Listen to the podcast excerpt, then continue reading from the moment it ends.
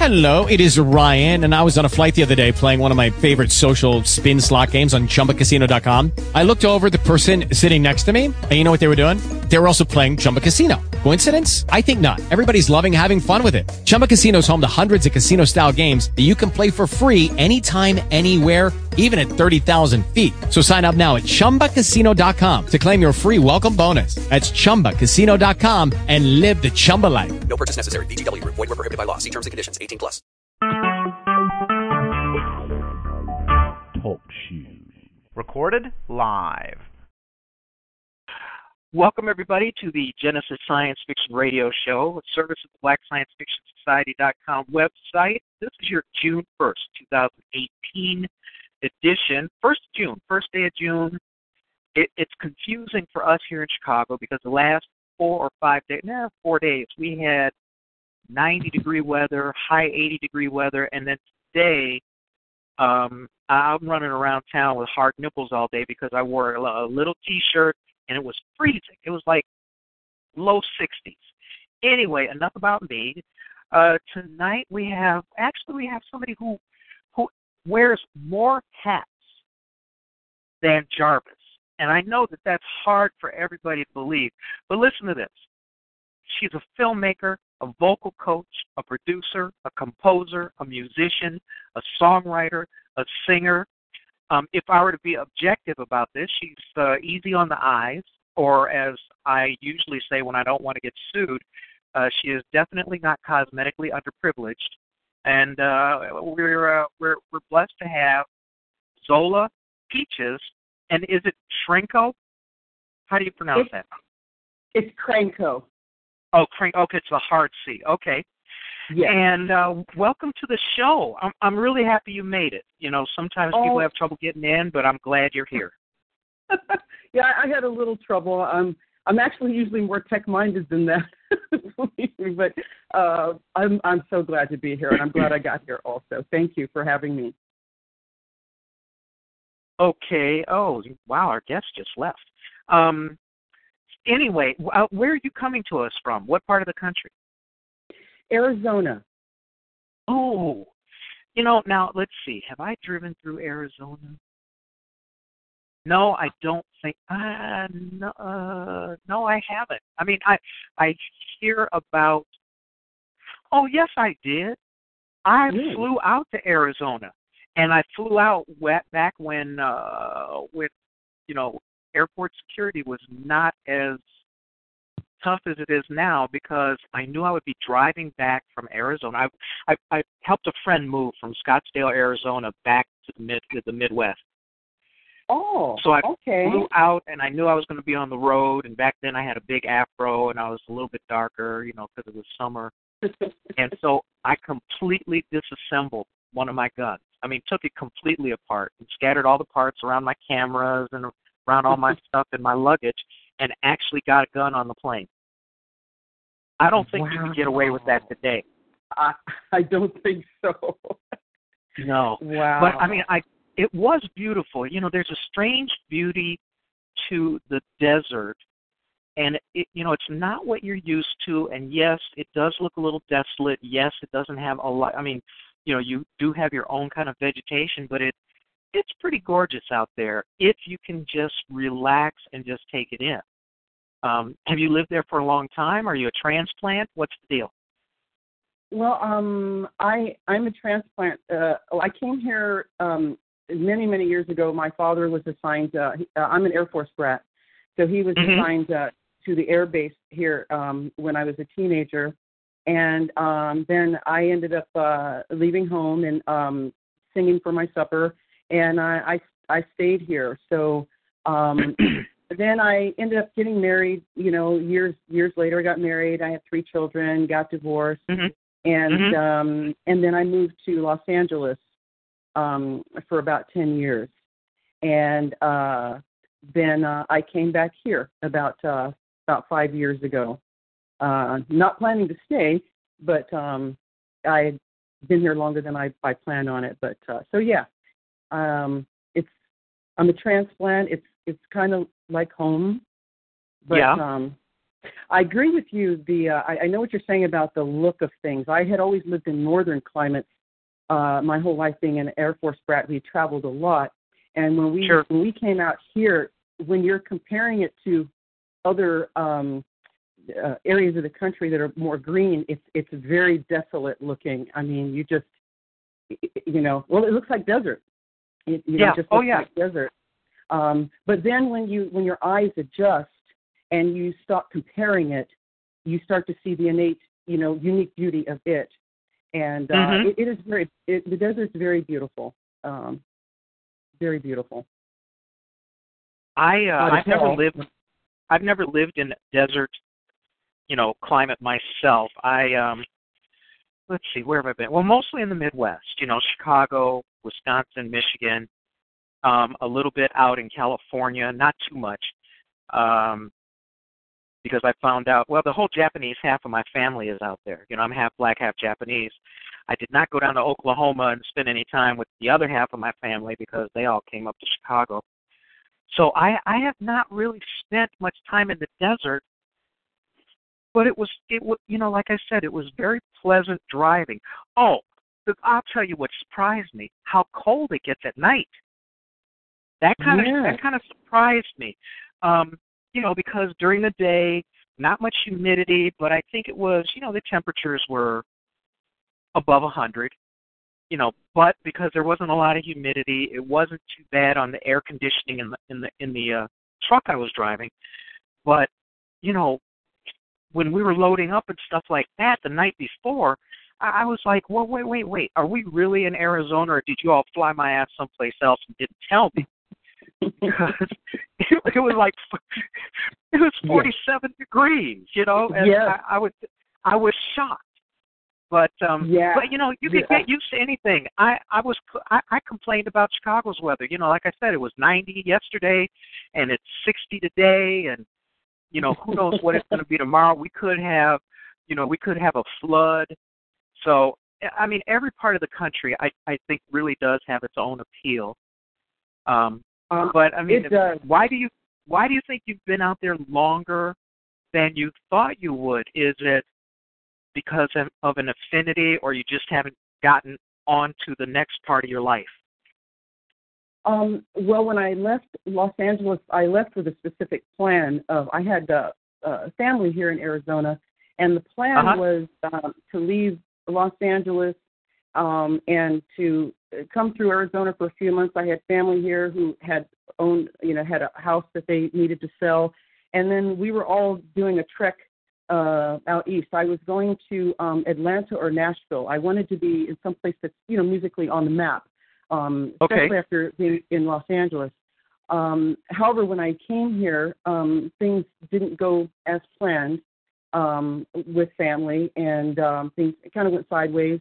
And I did not end up uh, going with them to the East Coast. And because by then I had started working on uh, learning uh, three D and uh, animation and filmmaking, and I generally pretty much always have a recording studio with me um, for mm-hmm. recording all of my music, I realized um, at this point in time it didn't matter so much where I was so long as I have an inter- internet connection. Yeah, uh, you know, a lot of people are like that, especially filmmakers, because you can't always get a whole cadre of behind-the-camera people to be where you are. Sometimes it's not convenient. Sometimes it's it's not financially feasible. But man, I'm telling you, with the internet, um, you can you can pull in professionals from practically anywhere and get things done. You know, I I haven't. Um... gotten to that point or availed myself. I'm still at this point a, a one-woman show. Um, oh, really? Okay. Yeah, I, I do everything, um, everything my, myself, um, whether it's the, the, the, the films or music. Um, I'm, I'm a musician also, so I um, I play uh, piano, keyboard, uh, electric bass, and guitar. Um, mm-hmm. and so I also teach, uh, I'm also a teacher, a piano instructor. I teach beginning and intermediate piano.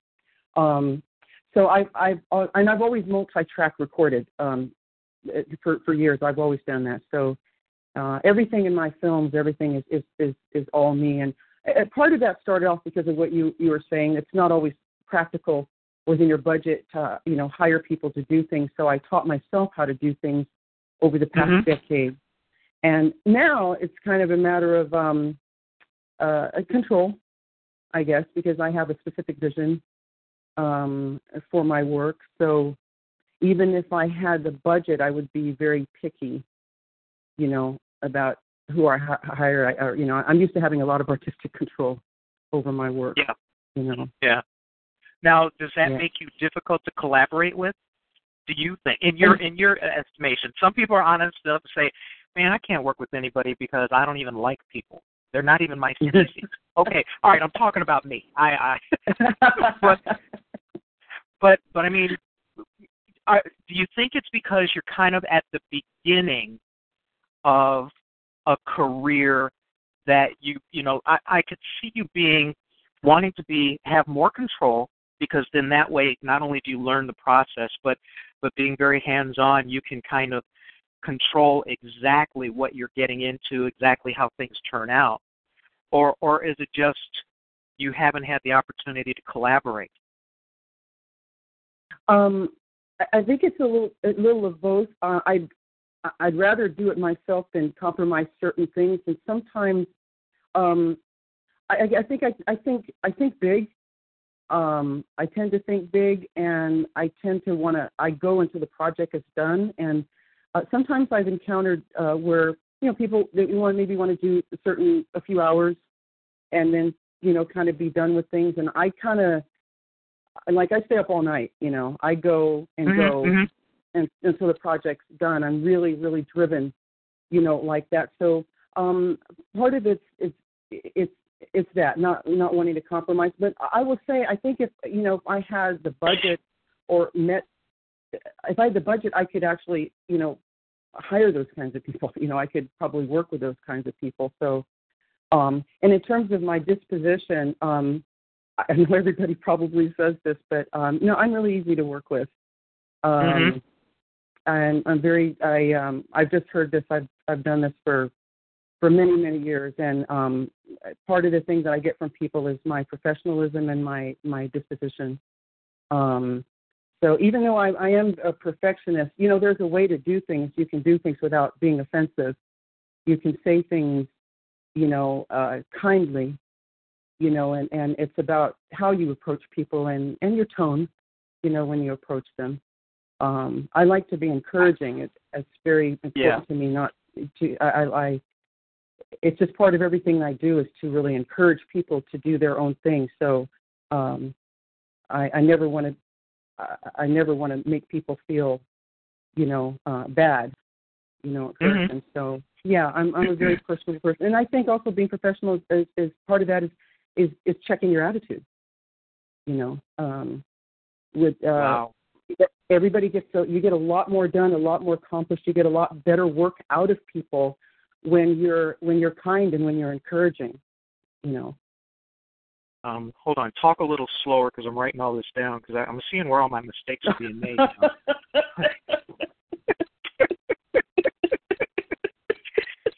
uh, be kind to people, huh? I don't know. That's a stretch. Um, anyway, no, but I, I do understand what you're saying. So, I mean, probably working in a collaborative environment is probably not going to be a problem for you at all. I mean, you're you sound pleasant. You know, you're obviously smart. And and also you have you have the gumption to go and learn things on your own, and I also sense a little bit of the perfectionist in you. So you know it, it, if you subscribe to like the Ross Perot philosophy of getting things done, where if you don't do something well yourself and it needs to be done right away, you go and you hire the best talent you possibly can and stay out of the way. Um, I I you know I'm lucky. I'm I'm a writer. For the most part, you know, at least in in in um, writing fiction and things like that. Um, I I also am a movie producer and and a, a filmmaker myself, but not in the three D animation realm. You know, I, I had to use real people, and and all of those things you said about honey catching more flies than vinegar, um, to paraphrase, uh, are, are true. Um, but, you know, the, the tough part is, is when you deal with people, sometimes you get a wild card in there and they, they can test you. Let me ask you this, though. I you know, agree. Being, being, being a musician, I, I'm guessing, did that come first for you? I mean, have you been singing for a long time? Have, were you, were you, you know, a lot of people will tell me, oh, I started singing in church, and, you know, then it went on from there. I was lucky enough to go to a high school, and, uh, oh, Shaka Khan was in our, in our, in, in um, going to high school same time I was, and, and she sang with the choir and stuff like that. And and it's fun to watch people. You know, we had Oscar Brown Junior in the neighborhood, and Quincy Jones was there for a while, and, and to to see notables like that, watch how they work, and watch you know watch them as they grow up, like like even Ramsey Lewis's kids, stuff like that. It, I I I I have to say that there's a bit of envy to, be, to creating music in my heart, because it's so compelling, and it's and it moves people so much, and it has it has so much potential in terms of charting somebody's mood, making somebody's mood, changing somebody's mood. Um, that that I've always been really fascinated with the ability of music itself to move people's souls the way that it does. I, was that something that you got into early on? Yes, um, very early on. And um, uh, yes, I've absolutely been doing this longer than um, filmmaking. So I've been singing professionally and, and playing musician um, forty years um, as a professional uh, musician. Did you say so four zero? Did you say four zero years? I may have. Because I'm looking at your picture and I'm thinking, oh, oh, she was she was making music as an egg. Oh. But you know what? Music also, if you're really good at music and you're really into it, it, it also, I think that it, it, it helps your longevity, and it and it and it is additive to your life. I mean, look at Aretha Franklin. You know, look at look at people. Look at Stevie Wonder. I think he's what one hundred forty-one now, and he's been around forever. And, yeah. And so, but but I you know I well, think things that nourish your soul have a tendency to to to really make your life go a little bit smoother. Absolutely. But when you say and, early, um, let me let me just ask you this: when you say early, how early? Were you singing in church as a little girl? Were you or were oh, you yeah. just singing as a little girl? Oh, okay. Oh yeah, yes, yes, singing. And so I started piano lessons um, at seven seven years old. My parents started me piano lessons, and my piano teacher would make me uh, sing along with playing, uh, because you know how when you have the, the notes, the words are written underneath the notes when you look at written music? Um, yes. You know, like like typing, they, you know, they don't want you to look at your fingers. You know, they want you to, you know, um, kind of bite the bullet and get the techniques down, you know, initially so that you won't be a crutch looking at your fingers. So in order to keep me from looking at my fingers, she would make me read the words underneath the notes and sing the words, make me sing the words. And um, okay. one one thing led to another, and my parents were always, you know, about church. They were always in choirs, and I was in, you know, everything in church. So, yeah, I was always singing in choirs um, and churches. And then um, as I started progressing with my piano lessons, um, eventually in school, uh, the schools would have me playing piano for all of the school functions, all the Christmas programs, Um, and you know, it, it, what have you, um, Easter, mm-hmm, or, mm-hmm. you know, all of those different programs I would play for that. And then eventually I started getting hired to direct the choirs, the youth choirs um, at church.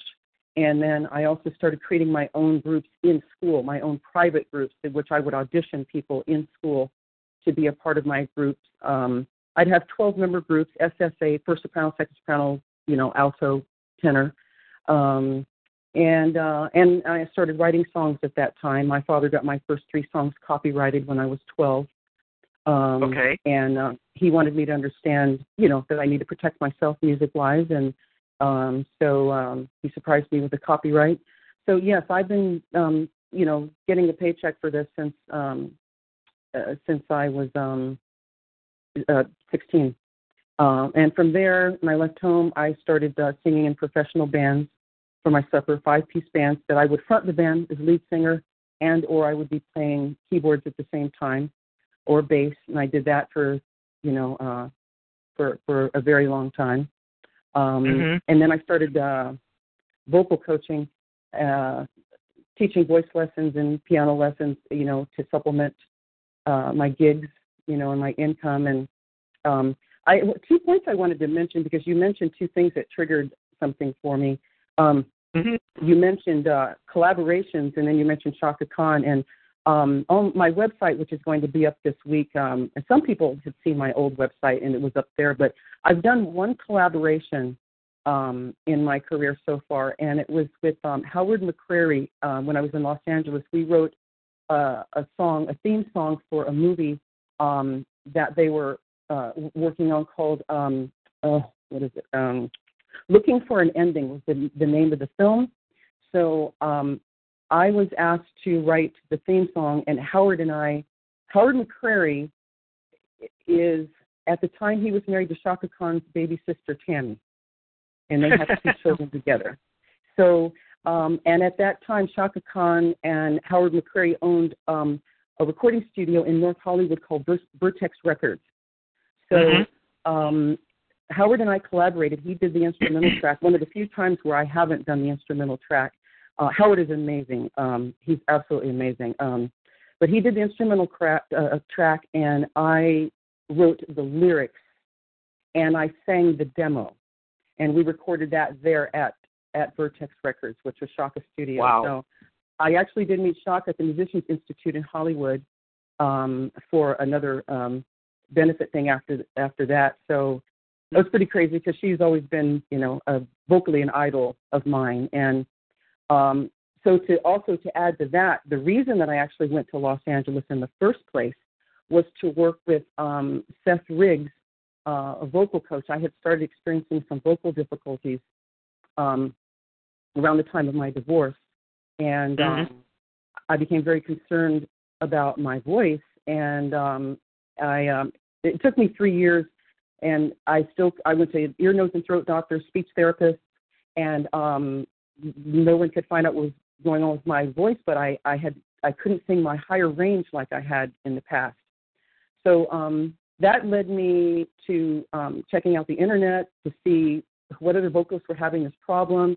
And um, I came up with Stevie Wonder and Michael Jackson, who were swearing by this vocal coach um, that that they used. And Stevie Wonder had used this vocal coach since he was. Since he had vocal surgery when he was like um, twelve or something like that, and I hadn't even I didn't yeah, he was he was really young. I think he was preteen, yeah. But I didn't even know he had had vocal surgery until then. I mean, I knew little Stevie with all those hits, but I had never heard mm-hmm. that um, that he had vocal issues um, and surgery. And after the surgery, he came out. And he only used Seth Seth Riggs and has only used Seth Riggs since then. So um, I went to Los Angeles, and I. Um, I checked out this Seth Riggs and um, to see who he was about. And um, anyway, uh, I ended up working with him a little bit. He um, he convinced me to move to Los Angeles. And uh, that's why I ended up moving to Los Angeles, because of um, uh, Stevie and Michael's coach. And he was still coaching Michael Jackson at the time, too. Um, and, oh. and tons of other people. I mean, it, it, Anita Baker, uh, even Shaka has been to, and Whitney was supposed to, Barbra Streisand. Um, it, it, if you type in his name, it's just, it's, it's kind of crazy. But that's why I went to Los Angeles, actually. Mm-hmm, mm-hmm. And, and, uh, and obviously kinda, it served you well.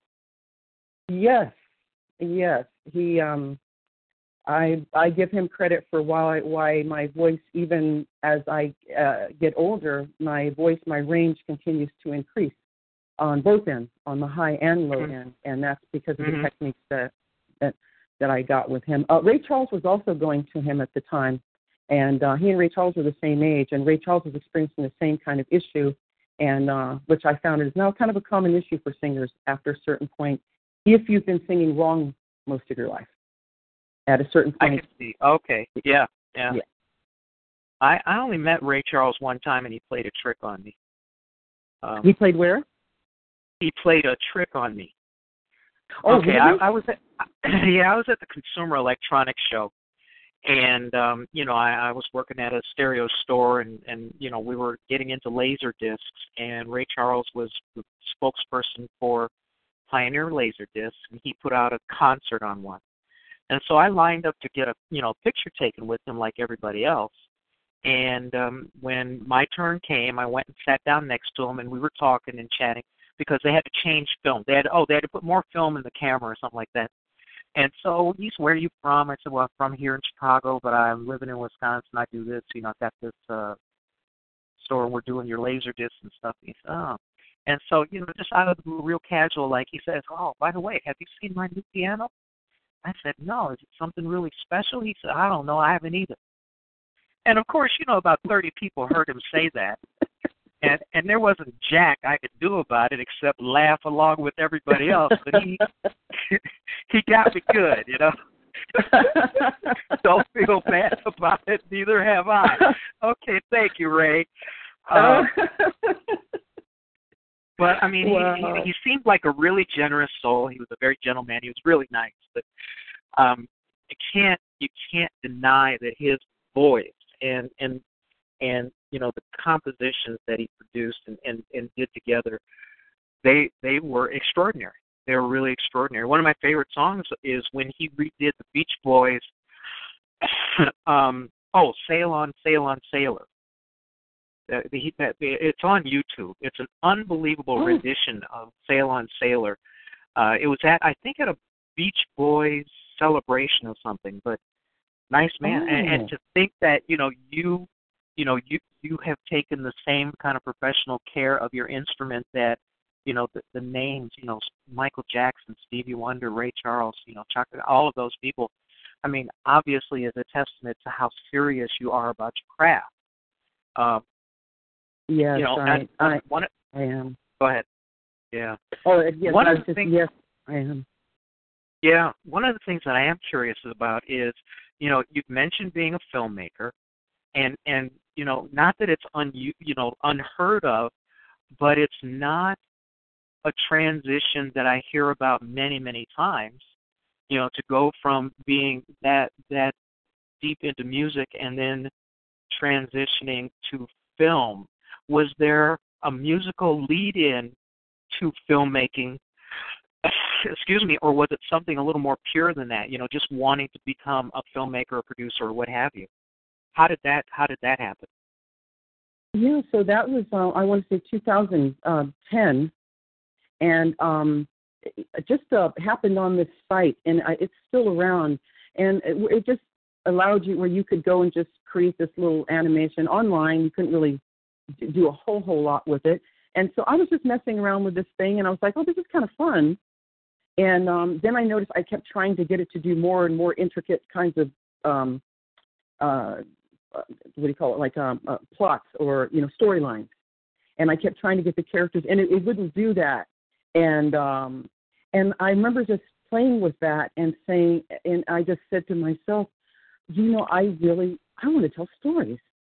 I just was just pushing this, this cheapo little thing to do more than it could do. And I realized that, I'm like, you know, I seriously, I, I want to tell stories. There's something that I have to say, you know, through this medium. So I decided to research and see what was out there. At the time, I really didn't know the difference, I say, between two D and three D. Um, and uh, I had no idea what was out there. I didn't know there was uh, software like like the one that I use now. Um, mm-hmm. I thought there was one one way of animating, and that yeah, pretty much, you know, you get a pencil and draw and draw a couple trillion, you know, gazillion pictures and uh, put them together. Um, so my research led me to... Um, the uh, movie Storm, you know, I found out there mm-hmm. was th- that kind of thing where you could, you know, for a little bit of money, you could uh, manipulate characters. And uh, mm-hmm. and then uh, it led me to iClone. And so, yeah, that was about two thousand ten. So I took like a year and really studied these to see which of these softwares would be, you know, best for me to invest sure. in and try to make sure there's something I was serious about. Um And uh, I eventually went with uh, iClone, um, which is the software I use for my, my uh, animation films, um, because of the versatility and the, it seemed like the company was really moving forward. And mm-hmm. uh, so, yeah, so animation um, is really just been, you know, the last, uh, you know, so so that was two thousand ten. I bought the software in, in twenty twelve, January of twenty twelve. So um, it's three D and movie making, period, has, has been a six-year thing as opposed to forty years of, um, you know, singing, songwriting, composing, music, just everything about music. Yeah. Um, Jarvis posted a link to the YouTube of your of your video, just so that people who are logged on can take a look at it. Which which one? This is the Peach Street Five. I don't know. I can't, I can't click on it. I'm busy paying attention to you. Um, hang on. Damn. You know, if I could really multitask, none of y'all would have met me. Um, Rock of Ages. Oh, my first film. Okay. Yeah. yeah. That. Yeah. That. That one, um, that was my very my very first film. Um, I released that in uh, two thousand fifteen, and mm-hmm. um, so from two thousand twelve to fifteen, um, I what what happened was I got into the software, and after a couple years of working, I started to be able to do things, and I started to get kind of like I was really getting around in the software, where I was starting to see that it, eventually I would really be able to create anything I could imagine and animate it, you know, with the, mm-hmm. with the mm-hmm. abilities I was achieving. Um, but then after I realized I, I understood the software, I, I sat down at the computer one day and realized I didn't know a thing about filmmaking. I knew not, I had no idea where to begin. I didn't yeah. know anything about lighting or, you know, composition or, or, or camera angles or um, in, any anything. I just, so... Um, I stopped again, and I went for the next year or so, and I just really, really immersed myself in studying filmmaking, um, you know, any tutorials like or any filmmakers that were talking that were, you know, worth a darn on, on YouTube, um, sure. watching T V at night or dinner, analyzing everything I would watch, you know, and why, what kind of films they were, angles they were using, why they cut, when they cut, how often they cut.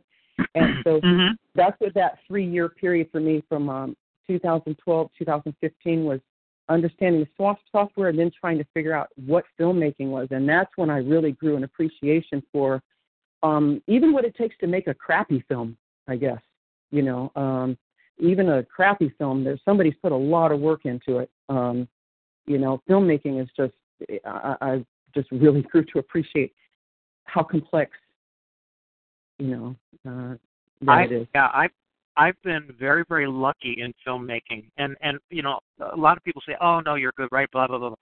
But a lot of it was luck. Um, I, I I came at it from the other end. I came at it from script writing because someone asked me to help them write a script for the forty-eight hour film project. Are you familiar with that contest? Uh, yes, I am. I am. Yeah. So, I, you know, I'm in a networking meeting, and they approach me and say, hey, could you help us write the script for uh, the forty-eight hour? I said, the what? And they, they explained it to me, and I said, sure, I, I can help you write, but I don't know anything about doing a script. I've never done a script in my life. And they said, no, no, we got a script writer. We just need someone who can do good dialogue, you know, make the people sound real and things like that. And that was because they knew that because I had written a, at least my first novel. Excuse me. And so...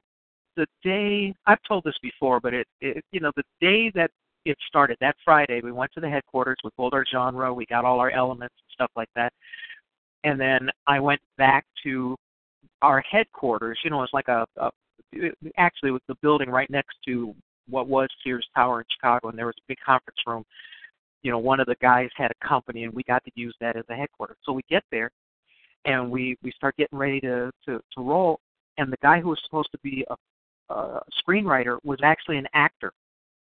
Apparently he was acting like he was a screenwriter. And I had a nervous breakdown. You know, I had a legitimate forty-five minute, no, oh, oh yeah, you laugh. But I sweated through, you know, a couple shirts. I couldn't talk. I was, I was just really, I was freaked out because, you know, here's thirty-five people sitting there looking at me, and if I can't write something, then they can't, we have nothing. And and I was true, I you know, I'd never been under that much pressure. You know, I've never been in the Army. I've never been shot at. I've never been caught cheating on somebody. I, you know, I've never had that kind of stress put on me. And it was it was a nervous breakdown. But I, I buckled down, and from like about eight p.m. till five a.m., I figured out how to write a script. And mm-hmm. um, had to oh, had to go to Google to figure out what the format was. I didn't know, you know, oh, you indent that or yo. And then... Um, I'm going to cut to the end, but believe it or not, our team won for Best Script for two thousand nine. So my very first script, I won an international award. Oh, yeah, I'm puffy about that. Oh, yeah, I tell people that. Yeah, I'm, I'm an award-winning screenwriter. Uh-huh, damn skippy. But but I didn't, I you know, I had to, while I was writing, I was looking at clips of other movies on YouTube to see just what you were doing, you know, to see, well, what constitutes a scene? What, how do you look at the point of view? You know, what, what do people say? You know, because, I mean, that's just as important, and how they say it and the timing and all of that. And so, you know, after all those hours, I did something, and uh, and I got lucky and we won. And, you know, it, but it's, it's it, you're right, it's such a highly complex process. It's, I don't know if it's easier working with real people or easier working with three D animation, because they both present their their unique circumstances. Well, I um, Jarvis came to me and asked me to give him a hand writing the script for Earth Squadron, and that's a three D animated movie. And I I really had to sit back and look at some three D animated movies and read a little bit of, you know, the kind of like the nuts and bolts behind it, because I again I had never done that either. So I mean, it's so cool to find somebody like you, who you just set out to learn everything. I mean, you wanted to learn everything. You wanted to learn to be, you know, whoever, uh, Cecil B. DeMille, you know, all at one time, because you needed you. Well, no, you had to learn all the elements. I mean, when you do a three D animated movie, especially the way you were learning it, you're learning every element on your own. And that's not only laudable, but that, that's a big bite to chew, you know. So I, I got nothing but admiration for you. And I'm, I'm going to take a look at your, your movie, you know, Rock of Ages, when I have time. I don't want to look at it now, because then you're going to say something and ask me a question, and I'm not going to be paying attention, and then I look stupid. And, you know, I, you know, I, I got yeah. enough of that going on, you know. but but but but let me ask you this: as you, it, it sounds to me like as you discovered and even maybe mastered certain elements of the movie making process, it sounds to me like it just made you more and more excited about doing the deed. It, would that be fair to say? Did you say doing the beat, the music?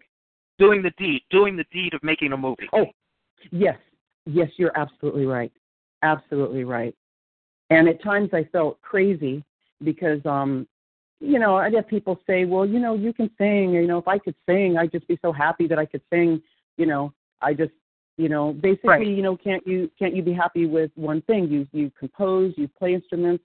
I, I read and I play by ear. You know, I, I do do a lot. And but um, but I so, you know, I didn't didn't get a lot of support in that area. And then you say, you know, three D film, it's kind of like people don't, at least at that time, they didn't kind of know what you're talking about. Like, well, what's that? What are you going to do with that? You know, kind of thing. So um, I was a mixture of excitement for the possibilities. And then uh-huh. on the other hand, you know, kind of being very alone, isolated, you know, because people kind of don't get it. And so I would just say, well, they'll get it, you know, they'll get it.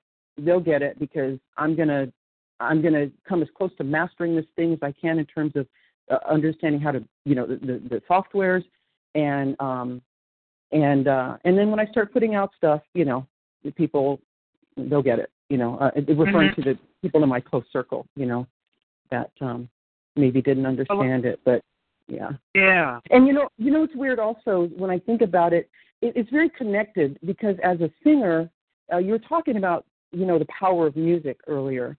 And you were saying, you know, how how just the power it has to influence people, and that's it's it's so amazing, you know, in that way. It, it is such a power, and it's a responsibility, I find, you know, as a musician, as a singer, because you do, um, how do you say, you do involve people's emotions, you know, with it. But as I as I went into making films, I realized it really was just an extension of that, because when I sing a song, perform a song, let's say it's a three-minute song, I'm doing the same kind of thing. I'm I'm singing a story. I'm singing words. I'm taking people emotionally and, uh, you know, on, on a journey, a drama mm-hmm, journey. Mm-hmm. You know, and I'm I'm kind of controlling that in that sense, in that I'm expressing something and I'm trying to make you feel what I'm feeling. You know, do you feel me?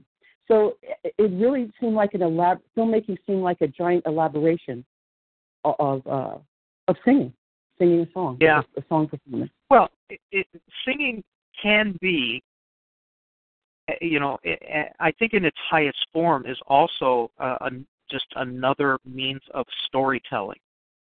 You know, mm-hmm. um, it, yeah. it, it, it, in just another way. You know, it's just another medium, and so. I, you know, it, it seems like you're already wired for the process, you know, and, and then just finding another medium is kind of an excitement. And, and also it's it's a broadening out. I, I would hazard to guess that as you get better with one, you're going to also find improvements in the other because, you know, the, you know, most creativity has some crossover. Yeah. Um, one of the things that I did want to ask you was, you know, now that you're doing, you want to do, you know, these, these animations, you want to do movies, you want to, do, you know, tell those kinds of stories. Where are your stories coming from? And then, wh- you know, what kind of genre are you writing in? Are you, you know, because that's kind of important too. I mean, obviously, you know, Black Science Fiction Society dot com is big on, you know, science fiction, horror, and fantasy. Um, and and three D animation lends itself well to that because in three D animation you can do things that would normally be very, very expensive in terms of special effects if you use live actors. Um, when when you think about your storytelling, what what are usually the base, because I didn't see Rock of Ages, and I apologize, I didn't know. But what what are the basis for your stories? Where do they come from? Oh, interesting. Um, Rock of Ages, um, now Rock of Ages, even though it's a, a, a short film, it's kind of um, and it, like a elongated or a music video in a sense. Um, okay. I I wrote a song in two thousand five when I was in Los Angeles.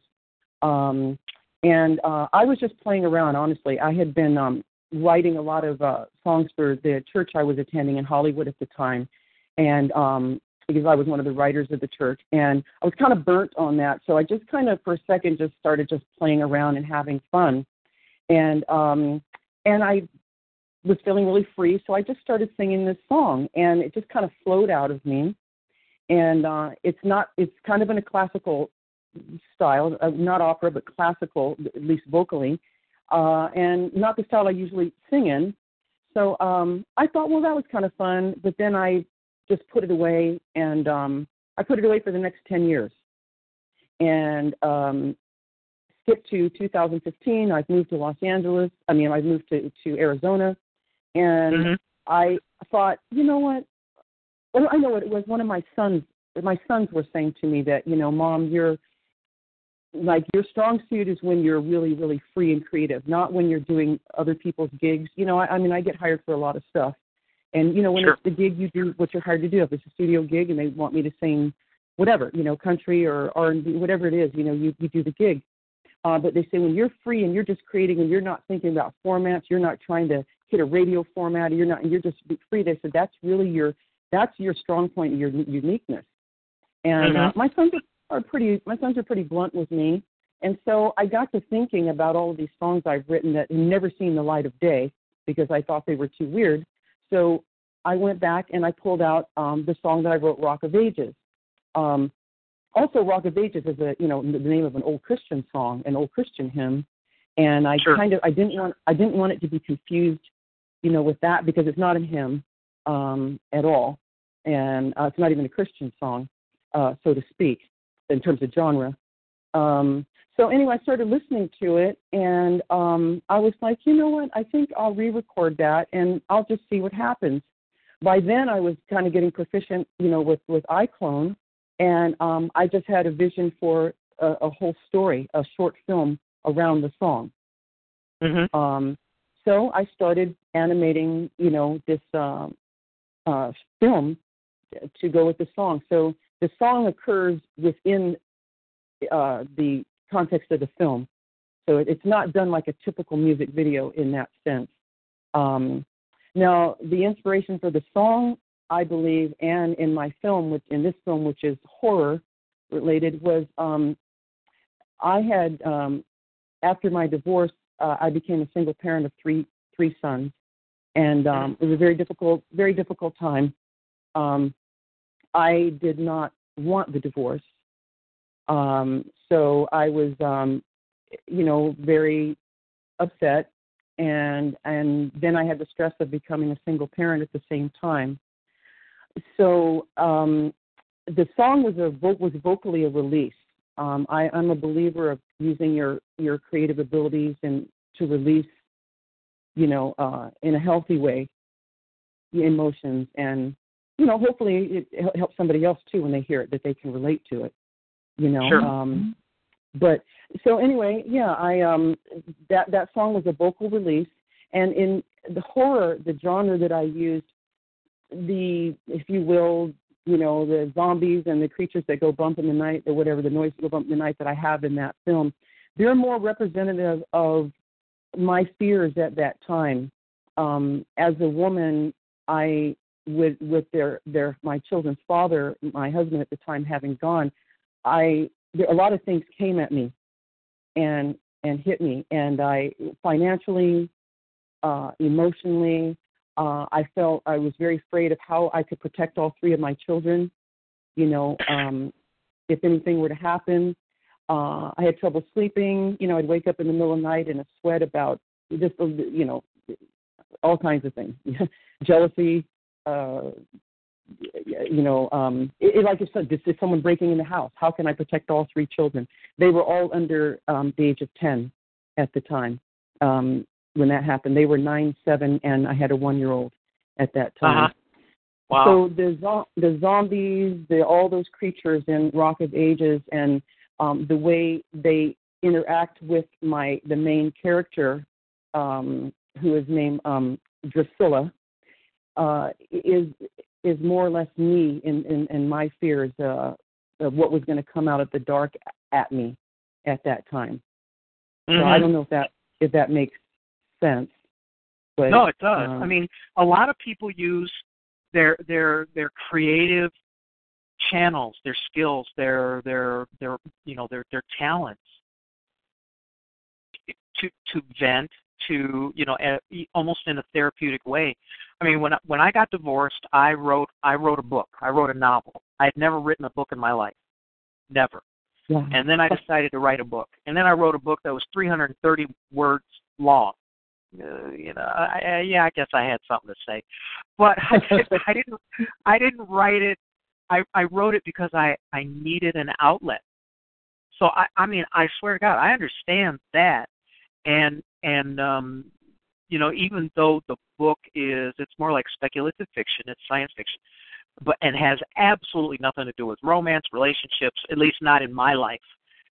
But it was therapeutic in undertaking a task that thoroughly involved me in a way that took me away from having to deal with being divorced, you know, and being separated yeah. from my kids and stuff like that. So, I mean, I do understand that. And and sometimes, uh, you know, that is the best therapy, you know, burying yourself, or if not burying yourself, but at least involving yourself in something completely different. And, and you know, there's a whole lot of times where what comes out is pretty extraordinary, you know? So, yeah. You know, when you look yeah. at what you accomplished, I mean, do you see it as, okay, I just, you know, I found this, you know, I, I, I and I don't mean this as a cliche, but, you know, I found a silver lining to what I was going through. I was able to redirect my efforts in a way that not only helped me get through it, but let me learn some things, some new cool things that were interesting, that were engaging. And and really, um, they've got some long-lasting, you know, they got legs in terms of what I can do for the rest of my life. I mean, that sounds like a cool accommodation, you know, to, Indeed. Well, it does. You know, yeah. a lot of people wallow in their nonsense or, or they go crazy or, I you know, I, I can't tell you, and I don't know if it was me, But I can't tell you how many women, after they, you know, they had a bad experience or whatever, they decided to find God. And I, it wasn't always with me, but it happened a few times. And I'm wondering, well, what the heck is going on with that?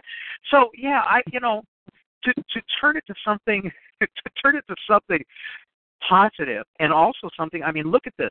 You're going to probably be making movies for the rest of your life in one way or another. You know, whether you're producing them, whether you're writing them, whether you're mentoring younger people to find their own voices. So this is this is pretty cool. I mean, it's a good story, um, and and you know, thank you for sharing. But it also yeah. points out that there is no reason for you to ever be completely left in a lurch if if something goes, you know, sideways in your life. There's a lot of other things you can do. I'm curious about, you know, you know, you, you mentioned kind of like the genre aspects of what you were writing, you know, and, and it, it seemed, would you consider it more like uh, kind of like a horror theme? Um, well, for Rock of Ages, yes. Um, I would, yeah, I would say um, it's, it's horror, but, um, you know, I, I do lean towards, I guess, you know, I like I love sci-fi and I do like horror, but I mean horror with, with good storyline, not shock. Yeah, not not blood. cheap uh, chainsaw massacre kind of just chop them up kind of stuff, right? Exactly, exactly. Yeah. Um, so I do I do love that, but like my music, um, I get bored if I'm not pushing myself to to to do to do a different type of thing. So. Like my songs, what I sing, like you would, the way I'm singing in Rock of Ages um, um, is is very different than what you hear me. My latest video um, that I released um, with is a three D uh, a group that I made called Peach Street Five, and there are five little monsters, female monsters, and they're fashioned after the um, street corner a cappella um, groups. Um, mm-hmm, mm-hmm. Uh, five-part harmony. I'm singing all five parts, and um, the first episode that I released, they're singing. We're uh, we're doing um, Aretha Franklin song, "Say a Little Prayer." Um, mm-hmm, mm-hmm. Now, if you look, you know, if you, when you look at that, that's my most recent. I released it in January. That looks visually and feels very different than Rock of Ages. Um, so I don't hold myself. I, I go with the inspiration of the project. Like uh, when it comes when it comes to me.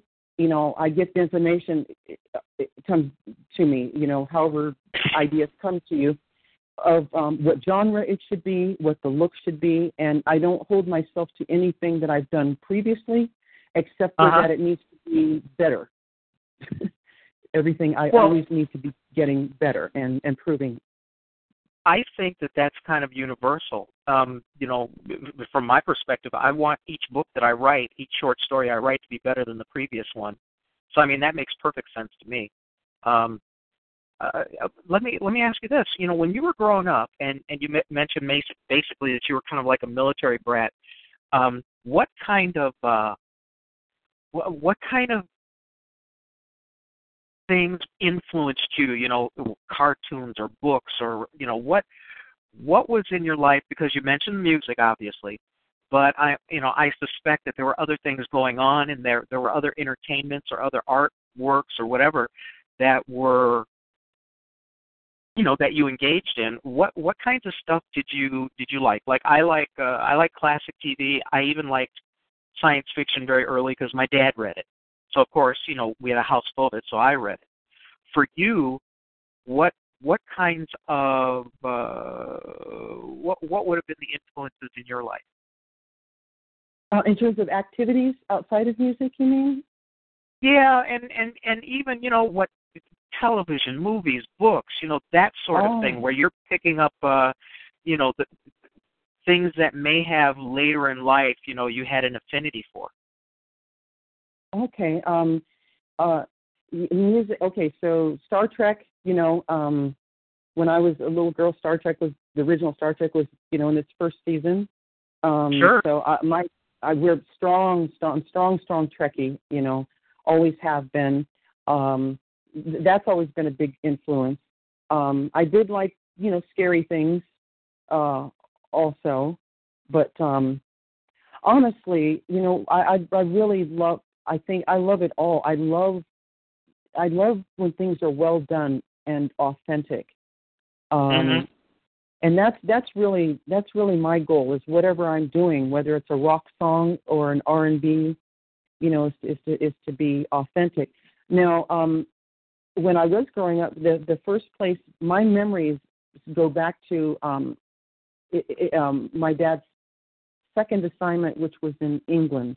Um, mm-hmm. We were stationed in in um, in, um, in the U K. Uh, so my we were at um, well, I guess it doesn't matter which Air Force base we were, but I um, I started school in in Great Britain. Um, okay. At, um, at six years old. And uh, my parents did not put me in an American school. We we did have the option. Three, there's three air bases by us, but they started me in an English school. And um, I, in recent years, I asked them why that was, and it was because at the time you could. They wanted me in school as young as possible, and um, kindergarten was not compulsory in American schools at the time. So they started me in an English school. So all of my friends were English, um, and I was the only American, uh, pretty much, and the only black person in the schools.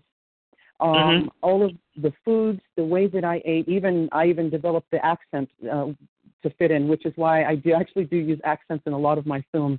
Even Rock of Ages, my characters um, both have accents. Um, well, there's a hint I'll of it feel, now. You still have a hint of it now. I don't mean oh, that, that right? Bad. Yeah, you do. Ah, um, interesting. I love accents, and I love, I love, I just love, you know, just how different people are in the world. And I think sure. that's something that I got from my dad's, you know, my dad's job. Um, but even the field trips and stuff that we would take when I was in England, you know, they would be to local castles. And um, in England, there's that's where my memories begin um, because, like I said, I was six. My consistent memories begin then. So I, I there was a lot of folklore, you know, and fables and history. And um, I I feel like that in the English people. I mean, we had English babysitters. Um, Missus Montague was one of our first babysitters, and um, and then we lived right across the street from a gypsy camp.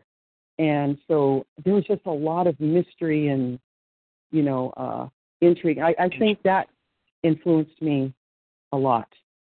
Uh-huh. Wow. So um, um, that that would have been around the time when uh, I, we were living there when Martin Luther King um, was shot, just to get sure. a frame of mi- frame of mind. So, um, or a, a frame. But I hope that answers the question, kind of. Yeah. No. No. No. Well. Okay. You know, like okay for me. I, uh, I I grew up in in um, in, in the U S Uh, I grew up in the neighborhood around the University of Chicago, and so of course my experience is, um, you know, I, I grew up with black people who don't exist. You know, middle class blacks, couple parents, you know, regular teenage problems, uh, good grades in school. None of us ended up in jail. Blah blah blah. You know, the black folks who do not exist in this country. Um, and, and, you know, I was biracial, which was, I can't remember, I was, I oh, oh, oh, I was a sophomore in high school before I met someone. Because, you know, my mother, every time I bring a girlfriend home, she'd go, can't you bring home one of your own kind? You know, because they'd be either white or they'd be black or, you know, there, there were there was two that were Japanese. But, you know, and she was mostly joking. You know, she was just joking with me. Oh, so okay. I, I fixed I fixed her ass. I brought home a junior, and she was, you know, she was two years older than me, and she was, uh, as they said, she was fast. And my mother didn't like that either. And I said, would you please make up your mind what it is you want? But, but you know, the the thing is, is that for me, if I had television. My dad, the first movie my dad took me to was Voyage to the Bottom of the Sea. Mm. Um. So, you know, submarine movie, you know, sci-fi movie. And then I watched, I grew up on The Twilight Zone. Uh, oh, yeah. I would watch Love The Twilight Outer Zone. Limits. I would oh, watch yeah. The Outer Limits with my blanket underneath the liquor cart. I would be under the cart so that the monsters couldn't get my ass while I was watching T V. and, so, and, and so And then my dad had all of this science fiction, you know, the classic science fiction from the Golden Age. And so those were like my influences. And I don't think I could have written anything other than, you know, a, a, spec, a speculative fiction book as my first effort at fiction. And and it took years and years. And, you know, I started writing in two thousand one. Well, by that time, I was like eighty-four, eighty-five years old or whatever. And so the thing is, is that, you know, when when I look back at what influenced me, and then I've asked people, you know, almost everybody who I've interviewed, I've asked them what, what kind of influences they had. And a lot of people grew up with um, Saturday morning cartoons, you know, where they had... Uh, Yes, yes, me too. Astro Boy, where they had anime, where they had all kinds of stuff like that, and, and that that kind of led them to, you know, especially the artists and the comic book artists and stuff like that. They would copy the cartoons. They would copy other comic books and things like that. And then, you know, they would just keep going and going and going, and that was how they started out with their, you know, the beginnings of their creativity, of, of them expressing their own, you know, particular creativity, because it started out copying first until they got their own style or until they started telling their own stories. What's really cool about you is you you came at it from music, which and, and you're the first person who I've interviewed who has come at filmmaking from from a musical background. Which it, to me is it's it's so cool because it's fascinating, and it's something that I've never run into before. So, you know, obviously, everybody's life is different. I mean, I, I've I've not met any two people who had, you know, that similar experiences except some twins. And um, so, it, I you know, it's fascinating. And I think your story is unusual enough that people are going to find it interesting because, you know, here you are, a full-fledged talent in terms of musical endeavor, and then all of a sudden you go, hey, hey, hey, what's this over here? Oh, movies, huh? and and so, you know, it's I, I, I find it fascinating. I mean, just between you and me, I find it fascinating.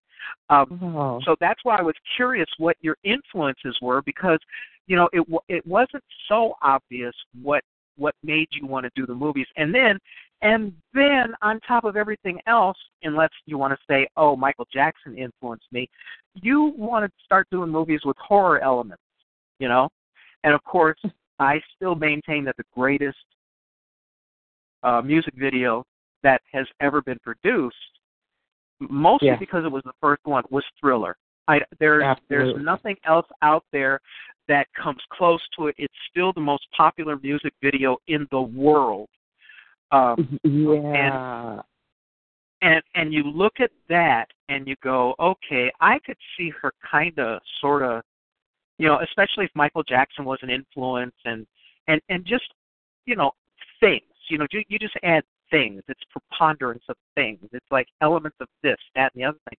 You add them all together, and yeah, you know, sitting on the sideline interviewing you, I'm going, well, yeah, that makes sense. Oh, yeah, that sure, of course you did. But no, no, that's not it. That's not it at all. You're, like I said, you're the first person who has ever come at filmmaking from a musical background, and and so I find that fascinating, and that's, you know, kind of why I persist in asking you questions about what your early influences were, because, you know, I really want people to understand how how you went from A to B with, you know, obviously stuff in the middle. Now, let's let's kind of look ahead. You're starting to really get your talents together in terms of filmmaking because it's something obviously that you love and something that you are enjoying learning about. Um, you know, wh- where do you see yourself a few years down the road? I mean, you're you're going to become more proficient at doing movies. All right, do you think you're going to stick with uh, three D animation? Do you think you may decide to brave, you know, dilettante actors and production assistants who don't know what the hell they're talking about and lie their ass off to get a job with you, and maybe possibly writers who who say, oh, no, no, no, I know how to write for for people, not just three D, and, and you go, what what is this? You know, the, the, this is not possible. I mean, it's it's a whole different thing when you have to deal with a whole bunch of people. Right now, you only have to put up with you. And I'm guessing you pretty much know what your foibles are. But, I mean, a few years down the road, where do you, I mean, how do you see yourself branching out? Are you going to do just do more and better, or are you going to do more and different and better? The latter, I would say, more and different and better. And um, I could see, um, you know, doing live action. Um, I mean, I had no clue when I started this. I, I would have not known to do with what to do if you, you know, put a bunch of people in front of me, actors or whatever. I wouldn't have had a clue. And um, I do feel like I have more of a clue now um, because of what I've been doing, uh, where I could maybe, you know, pull it together. And, and certainly at some point in the future, I, I feel like I'll be more capable of, of um, handling that, you know, doing a live. So I'm I'm definitely not uh, I'm not opposed to doing live. You know, actually, animation was like um, uh, it was like music for me in the sense that I, I never really wanted to growing up. I never wanted to know how to orchestrate a string section, you know, or, okay. or a brass section or percussion. Um, but I didn't have the money to to have the, the, the local orchestra come and, and just hang out and wait for me to come up with an idea. You know, sitting around, playing with their instruments, polishing them up, smoking, I, I drinking, mean, oh hanging out. Yeah. What what is up with this what? woman? Why are we just sitting here? Shut up! We're getting paid. Oh you know? my God, the pressure! Can you? Oh my God! Yeah, I there, I couldn't even. You know, so right. it just wasn't it wasn't feasible. So I taught myself how to orchestrate strings and how to do all those things. And sure. um, it's just, it's the same. It, so those were it was a tool. It, play, learning how to play and, and using the samples or using the actual acoustic instruments to play or electrical. It's all a tool. Same thing with the with the three D. It's not that I really wanted to do animation, although now that I've been doing it for six years, five years, and studying it, I, I do really love it. You know, and, and I really appreciate the look and the form of three D and people that do it well. Um, but I never was trying to be an animator. Yeah, it, it is. I, I just wanted to tell stories and uh, my stories, the, the, with you know the way I wanted to tell them. And three D animation was merely an avenue that allowed me to do that. Um, and so I think that's why also when I do three D, um, my stuff tends to look different. Then and then some of the most, I guess, of, of the other stuff that's made using the same kinds of software. Because for uh-huh. one thing, I, I'm I'm not interested in having a three D film. I'm interested in having a film, and three D is a medium that I use to tell it. So that's a different mindset. Um, I don't treat it like animation. I treat it like I'm watching a regular film or a regular music video if I'm doing a, a music video. Um, okay. So I don't know. That I mean, it's it's not that I'm a you know I'm not I'm not as much about animation, although I am more than I used to be. I'm about the story, and the animation gave me the way to be able to tell that story. So for that, I'm very grateful. You know. Um, well, I mean, you know, three D animation was also accessible to you. You know, you can't just decide to get, oh, let me just get, uh, let me get some actors and a production team together and, and, and let me just experiment with these thirty-five people. That's almost like, like doing the, uh, you know, having the orchestra sit around. Um, right. Do you mind exactly. if I tell you, do you mind if I tell you a quick story? I, no. I, I used to play, I used to play drums, and there, there was a, a Blue Note jazz artist recording at Blue Note Studios here in Chicago. They needed They uh, they needed to, they did a short song, you know, about four and a half minutes, five minutes, whatever. And they needed uh, a jazz group to come in to do drums, guitar, um, and, you know, to fill in. But they had a whole orchestra there.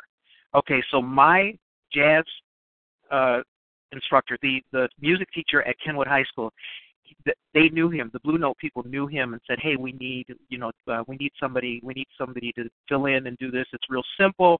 You know, it's it's not a hard musical read. Blah blah blah blah blah." Okay, so he sent me and uh, you know he sent our our our uh, our trio down there. We get down there And, you know, there's a whole orchestra sitting there. And, you know, they've done most of the album. And none of us read music. Oh. And we had to go through it like four or five times just to listen so we could pick up everything. I mean, it was easy for me. Oh, you know, it was my goodness. four four beat for me, you know, and I, I, I, I did okay. But we cost them so much money overtime with that orchestra that our our, our names would never, ever show up on any blue any blue note album oh. ever for the amount of money we cost them in overtime while they had to go through this arrangement. Oh my goodness! Several wow. times, and I'm telling, and you know, I got home. My dad said, "How was it?" And I just said, "Dad, don't ask, don't ask." I'm thinking oh. about selling oh. my selling my drums. Um, but I mean, but we got paid, but we didn't get any album credit. And I, you know, I don't. I don't even know. This was like nineteen seventy-two. I don't know how much a uh, scale musician was getting, but there was probably, I think there was like twenty-two, twenty-four people in the orchestra that were there. Oh. Violin. And, and we didn't know how to read music. And nobody cursed. That was good. That's but good. You could see they... You could see, you could see they wanted to. So I could see you going, you know, I think I'm going to try this live action thing, but I'm not sure what I want to do. Let me get a production team together and have them hang out. I, I don't see that. yeah, yeah, yeah. I don't and, you see know, that happening. I, you know? I don't, I don't, I don't do things like that. And that that's exactly why I was making that correlation between, you know, the orchestra that I learned and and um and and the three D, because I know better. You know, I've been in too many situations and seen too many too many things like that, you know, horrible things go down, and sometimes, you know, it's, it's included me, and I, I, I know better than, than to do that. And I've organized but things you, of a lot smaller scale. You yeah, know, but you're that, doing it right. You're doing it right already, because what you you told me that you're learning, you know, you're you're you're learning staging. You're learning um you know, uh, point of view. You're learning um, movement. You're you're learning, you know, the background. You know, props. All of that sort of stuff. It's like you're learning all the elements, and you're doing it in a way that is cost effective for you. So by the time you get to, you know, maybe uh, what city you're in. I have, I'm sorry. I, I apologize for having forgotten. Uh, no, I actually didn't say. I'm in Tucson. I just said Arizona. Yes. Okay, so Tucson, there's a good chance that you probably have some some film networking groups in Tucson, and, you know, who knows? I don't know if the forty-eight hour film project comes to Tucson or not. But, I mean, there's there's obviously opportunity. You could probably travel back to L A for a little while, you know, for a weekend, for, you know, even for the forty-eight hour if you want to go through that craziness.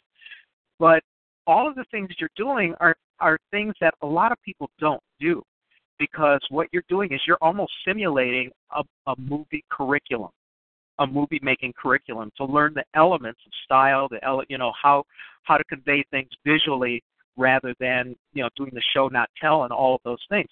So it it, it, it oh. sounds to me like when you talked about the latter thing, when you said, well, I want to do, you know, bigger, um, different, different and better. You know, and, yes, and so yes. th- th- to learn the elements, a lot of people are not disciplined enough to do that. A lot of people will sit around and say, oh, yeah, I can make a movie because, you know, I've watched a million movies. I know exactly what's supposed to be in a movie.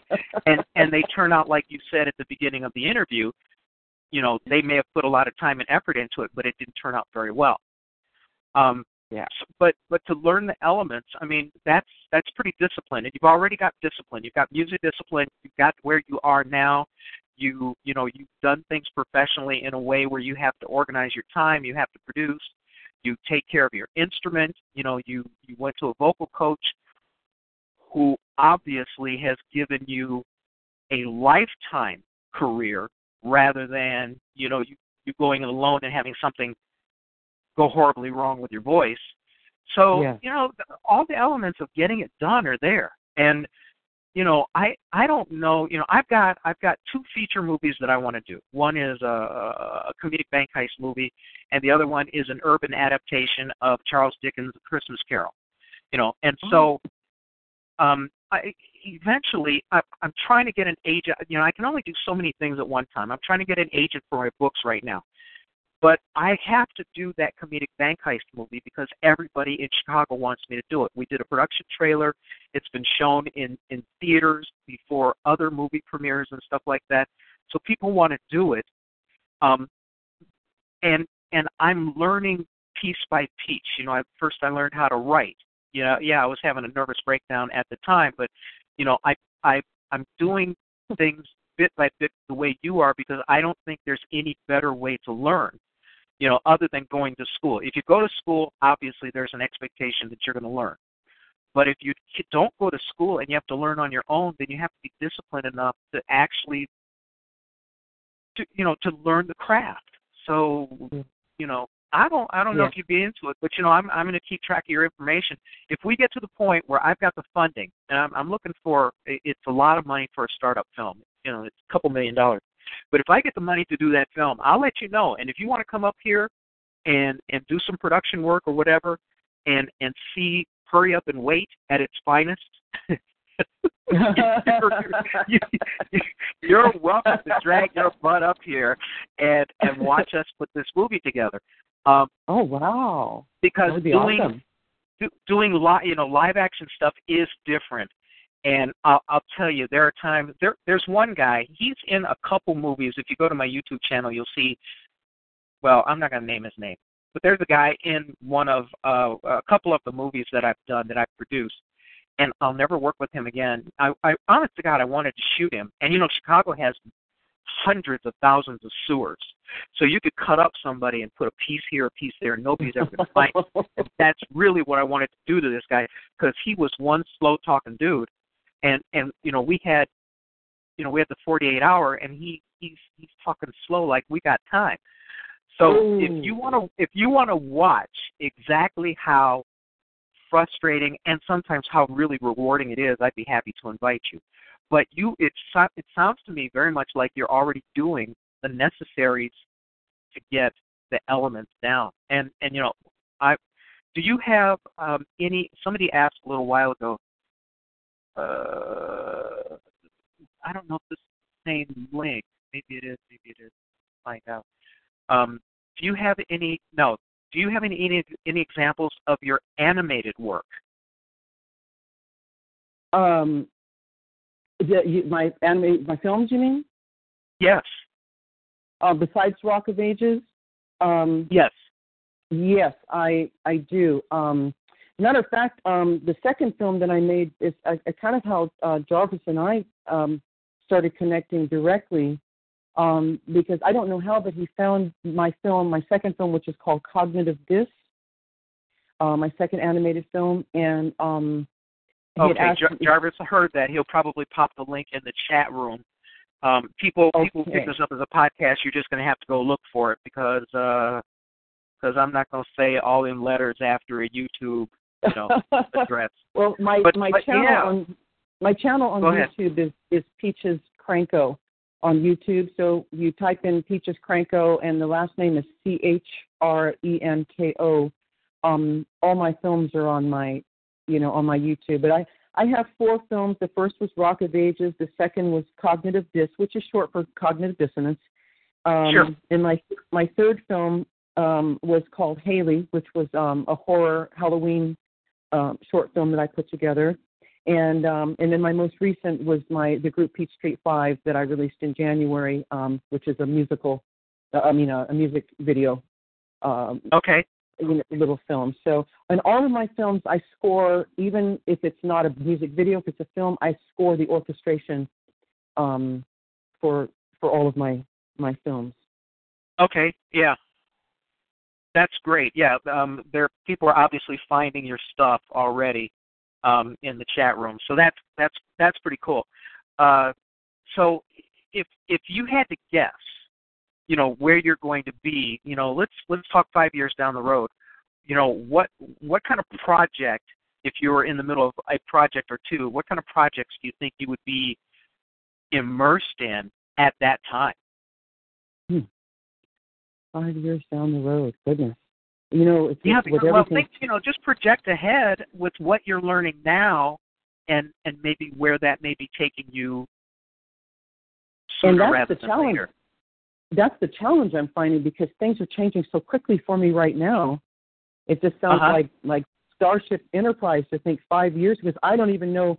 I've changed so much in the last month.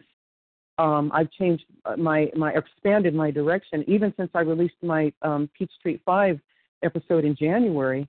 Um, uh-huh. uh, I've just expanded. Um, you, you know what? I, I wanted to just say something about something you said earlier. Um, you made a comment about um, something about the creativity of, of, of the um, of, oh, and storytelling of song of of of of, of making films mm-hmm. affect, affecting the freeness of of the music. You remember you made a statement like that, yes. like um, yes, yeah. And I had wanted to, when you said that at the time, I wanted to say that was that was so amazingly insightful. Um, because that is what I'm experiencing right now, and I didn't see that coming. But this, just the music that I'm writing, even right now, the things that I've been little, things I've been releasing on Facebook, and, and and the songs that I'm writing, I'm getting ready. I'm working on a music video right now that's not three D. Um, it's just it's actually me. I filmed myself singing, and um, I'm editing it right now. I just I finished the recording in the studio of it, but it's so creative. Everything is like I feel so free. And um, I, I just thought that was interesting that you just kind of nailed that, that you just kind of saw that correlation. Um, well, I have my moments. Accidental as they are, yeah. But, but no, I mean, the thing about creativity is, first of all, you can't bottle it. You can't teach it. You can, you can barely quantify it, because, you know, a truly creative person, they have a hard time seemingly having, they have a hard time conveying to other people what is what is the font of their creativity. Okay, um, mm-hmm. and and I can I can even use me as an example, because I don't know. People say, "Where did you get the idea for writing about black folks who get to the moon before NASA does in secret?" And I, I can't, I can't, I can't give an answer. I honestly can't. And so I fall back on, you know, maybe my, my stand-up days, and I go, well, you know, it's probably the cocaine use during the seventies and the early eighties that really fostered my creativity. And, you know, there, okay, there's a A side and a B side to that. The A side is, you know, William, you know, you're talking out your ass, and you should really be more serious with people. But the B side is, what if it was?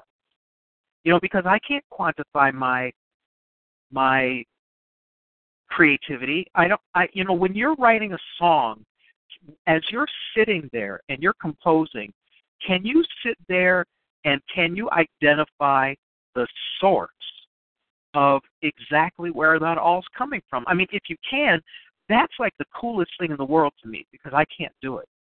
Um, tell me, I mean, do you know where that's coming from? Obviously, you have a background in this. You have a background in that. You were singing in church. You did this, you did this, you did this, you did this. Those are all elements of your creativity. But what's what's the source? I don't know if people can readily identify what the source is. Can you? Well, I have my my my ideas, you know. Um, right. It it has always felt bigger than myself, of which some, but I'm a part of it at the same time. Um, the okay. word I would use, I would say, it feels like it comes from a deeper part of myself, or I would say God is what I've always um, believed that creativity, you know. Um, Creativity comes from the Creator, is how I, and I don't mean that, and I and I don't believe it to be in a religious way at all. Um, to me, this is it's more about a, a spiritual connection, um, and I realize those words are used interchangeably, but I don't use them interchangeably. Um, okay. It feels yeah. ever since I was little and wrote my first thing, it just felt, um, it just felt like it was coming from somewhere.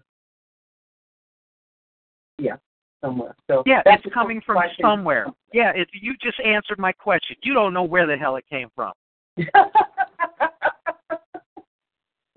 You, well, well, and I, I say that only that that's only ten percent funny, but it's ninety percent true. I, you know, I, if somebody asks me, where do you get your stories from? I can't tell them. I can't, yeah. you know, I can't tell people, you know, how did yeah. you get that idea? Where did that idea come from? Well, oh, well, this part I knew about science. That's easy. Okay, that's science. Oh, this part I know about the psychology of men and women and, and what makes a relationship work. Okay, that, yeah, that I know. But where did I come from? You know, where did that wild-ass story arc come from? I I can't I can't always identify that. Yeah. You know, so, and and so, you know, that's why it, it, it, it in all honesty, it's fascinating that you come you come at, you know, horror movies from music, and so the first thing anybody's going to think is, oh, thriller. You know, they're going to think that. But but we, yeah. we both know it's more than that. So it, it's just kind of cool. It's just very cool. Oh, and then when yeah, I ask you where you think, oh, go ahead. No, no, that's all right. And and then when I ask you where you think you're going to be five years from now, well, I, your honest answer is you have no freaking idea. Do you? I mean, because from month to month, you're finding new cool things to do. Am I right? That's exactly right. That's okay, exactly so right. that that's explosive creativity that ha- that is un uh un unreined, un unchecked, unra- uh, uh unbridled, un, un uh, unbri- yeah, unbridled creativity. Well, no, because because it is, and what it is is it's born of two things. It's born of desire. It's born of confidence in learning how to do, do new things, and and it's born of just some wild-ass X element that brings something strange into your head that you decide, ooh, that's a good idea. You know, yes. uh, there are some there are some good ideas that are that are obvious. Okay, Reese's peanut butter cups, that was obvious. Okay, you could talk about the accident of dropping somebody's chocolate in the peanut butter, but no, that was obvious. That was going to happen. But when you talk about I don't know. When you talk about the, the aliens in Arrival, you know, that, that make that make a language out of circles, you know, th- oh, that kind yes. of creativity, you know, oh, yes. that sort of thing. That that's a level of creativity that I don't think we can quantify. So that's cool. That that's was cool. Now, see, I loved that movie. That was awesome. That the I love that that whole that whole thing. But um. It didn't, yeah, pan- it didn't did... pander. It didn't pander, and that was one of the coolest things about it. You know, yeah, yeah, there were memes in it, but it didn't pander to the typical sci-fi meme of you know either the good alien, the bad alien, this, that, or the other thing. It it actually, I, I was I was gratified to see that movie. You know, because it was something that was it was constructed in a new way. Um, how, what do yeah. you? I mean, you, you mentioned Star Trek. Uh, do you have an affinity for sci-fi? Do you think, or not? Or are you I really, do. you really like the I, horror thing? I, I, I do, but but as I say, I really, really, you know, I I just don't like to be limited. So I mean, I I never know what's going to come out, you know, next. But yes, my fin, I do love love sci-fi, and I do love horror and horror. My I I hear that I tend to be on the darker side. Of, uh, of things, but I, I I love it all. Um, mm-hmm. I, I really do. Um, but this the sci-fi thing you're talking about, Star Trek. Speaking of Star Trek and and Arrival, um, I I really miss um, oh, and would like to see. Therefore, I've decided to do it myself. Is more sci-fi alien stuff that's not all um, battle oriented. I like the creativity, um, like, for instance, um, in, in Arrival, what they did with time, the way they spoke mm-hmm, about time. Mm-hmm. I'm not I'm not going to, no plot spoilers or anything, but just to say, you know, the, uh, the way they explored time, linear time. Um, it was a different time. approach. Um, it was a, a it was completely different, different liked, approach, yeah. And I liked the way they, um, um, oh, no, the way they made us think about communication. The way mm-hmm, mm-hmm. The, the way they made us think about communication, that was so, I thought that was, it was so awesome. And that's the kind of sci-fi I, I tend to be more interested in in, in doing. Um, as a matter of fact, I didn't even think my, my second film, Cognitive Dis, I never thought of it as sci-fi until Jarvis approached me Um, mm-hmm. I, I, for some reason, I didn't even think of it that way. Um, I, I get it now, but uh, I just kind of do what I what I do, and I, you know, I don't really think about the genre. Um, mm-hmm. I, I do in terms of authenticity, but I don't really care which genre I'm doing. I care about what I'm led to do, what I'm inspired to do. Um, well, isn't that isn't that kind of like the un, unbridled part of your creativity? Yeah. If we're going to be honest. Yeah. yeah, yeah, it is. It is, and I, I yeah, it, it absolutely is. Um, and then you mentioned we were talking about spirituality. I, I know it seems maybe kind of a contradictory for me to say in a way. I feel like that creativity creativity comes from God, and at the same mm-hmm. time, I do horror. Um, my third film, Haley, uh, uh, mentioned as a um, Halloween horror, and. Um, I've, I guess I've gotten this in my in, in from certain um, people that are close to me, where they were worried, especially when I did uh, Rock of Ages, you know, that I was going to the dark side, you know, and mm-hmm. um, and and that's because when I do something, I do immerse myself in. If I'm doing a country song, I'm going to do something authentically country, you know. I'm not going to want to sound like a, a half-assed, uh, you know, R and B or rock and roll singer trying to do country. I just that's just. I'm, I, I want to be authentic with what I'm doing. Um, mm-hmm. So I, I don't really see a a conflict, you know, with with uh, you know doing you know horror or you know or and and well, believing in like, you know. A, it sounds very very much like whatever whatever trips you trigger, whatever interests you at the time. There's a genuine interest, and then. Born of that genuine interest is the desire to not only do it, but you know, to do it well, to immerse yourself in it, to, to, to, like you said, not do a half-assed job of it. Um, uh, yeah. there, there's nothing bad you can say about that, really. I mean, that's that's all good. Well, don't laugh. I mean, it's true. There's a lot of people out there. Look, you, how many how many musicians did you work with who thought they were musicians and they were hacks? Oh gosh.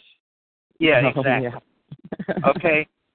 Um yeah. and, and and and there are some movies that that are huge, you know, that they put a a, a lot of money in, and you know, the director wrote the script because he wanted to do it exactly in his vision and things like that.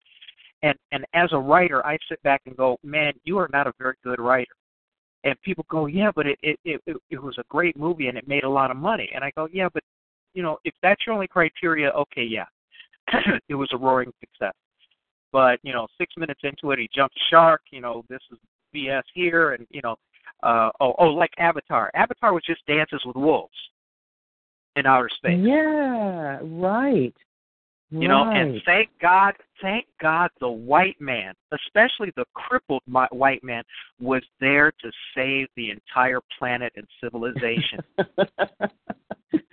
Yeah, that's another thing I'd like to add some balance to with my work. Oh, man. Now, and, and let me ask you that, because that we, we haven't touched on that at all. Um, it, from, from a racial perspective, um, you know, it, it, how much of that element is important to let's let's just talk about your filmmaking, because you know you, if you do if you do songs on spec, you do what they pay you for, and like you said, you do immerse yourself. You want to be very professional in what you do, but let's talk about your filmmaking. Um, wh- what role does race play in you as a filmmaker at this point, and and do you see that changing or or just deepening, if you know what I mean? You know, just becoming more apparent or more of, um, yeah, well, yeah, well, I think the, you know, you know what I'm asking, don't you? Yeah, I I believe I do, and um, it's a how do I say that? Um, there's there's some stuff that I haven't released that I'm I'm going to be the the finer stuff that I want to release. Um, Uh, for instance, there's a series called The Edge. The, the first thing I ever put up was a, a trailer, um, you know, for a, a film that I was creating called The Edge. I stopped working on that when I realized I didn't have the skill set in any capacity to really do a, a full film. So okay. um, everything everything I've done, I'd say in the past five years, has been me working up to doing like a a feature film or or, or feature, a yeah. large, large series. Yes. Um, okay. One of one of those, which is kind of close to my heart, is um, I may change the name of this at some point, but for now I've called it The Edge, and it's a sci-fi, and um, it is all um, I would say all all black characters. My my heroine, um, the who is in denial that she's a heroine, um, is is black, and it's set in ancient. Uh, like in a galaxy far, far away, long, long time ago, like the seed, seed of the Egyptians, like the, you know, um, uh, ancestors of ancient Egyptians. Um, sure. I, I, it's, okay. It's, it's a big. So that that's one. Of, that's kind of a baby that's close to my heart. I haven't. I'm. I'm. Think I'm getting to the point where I'm getting. I'm ready to actually do that. That film. Um, race. Um, you know, it really. I want to add some balance to what I see out there. There's people with heroes in all different, all colors, not just one color. Um, right. I, I don't enjoy always seeing us in, um, I'd say, supporting roles. I'd like to see more balance mm-hmm. with that, mm-hmm. and I think it's it's healthy for all of society to see that, um, not just not just not just us or people of color, but everybody needs to see everybody doing everything. It's not good for society to, to feel, to, to see things unbalanced. Well, what, what so, you're talking about is you're, you're, what you're merely stating is you, you want to see reality. Yes. Am I right? Exactly. Yes, you're you know, exactly you, you right. Don't even have, you don't even have to talk about, oh, we need balance. Well, that's, Yes, yeah, yeah, you're right. I almost said that you're word, right. but but uh, okay. I wrote my I wrote my, my first book as a protest. Okay, I grew up middle class. You know, I can't even say I was a you know a young.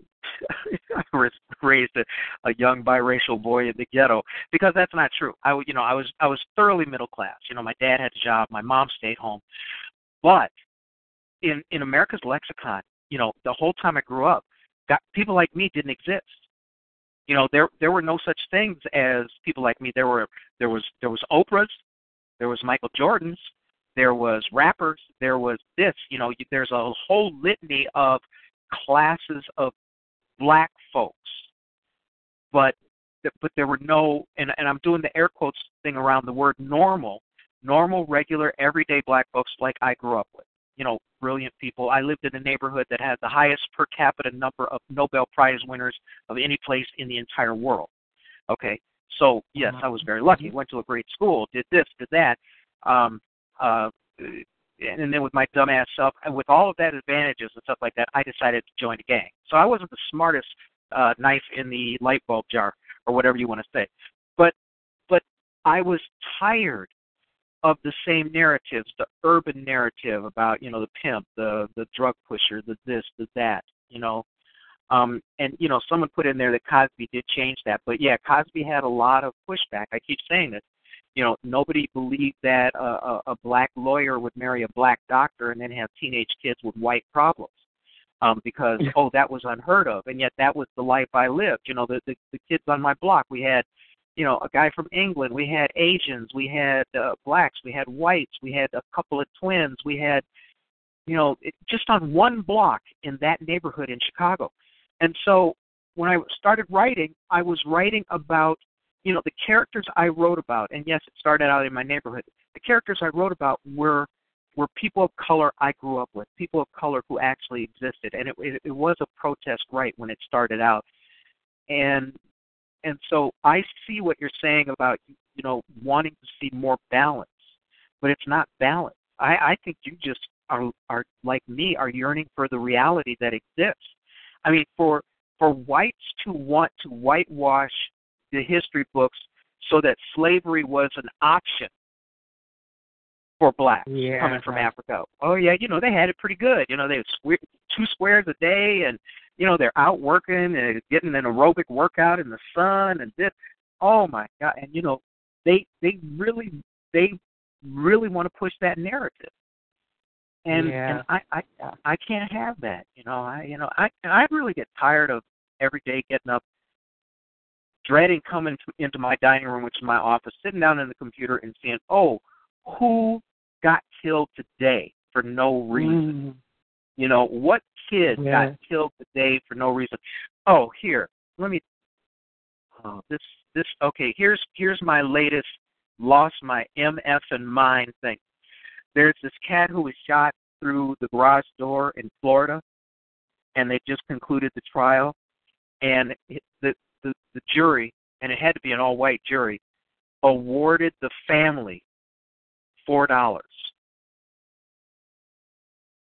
That was their award, re, award in in the, that the jury awarded them.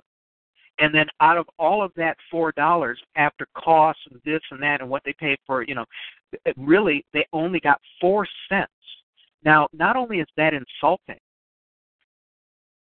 but, you know, I, I don't know what to say. I honestly oh, don't know what to say. I, I am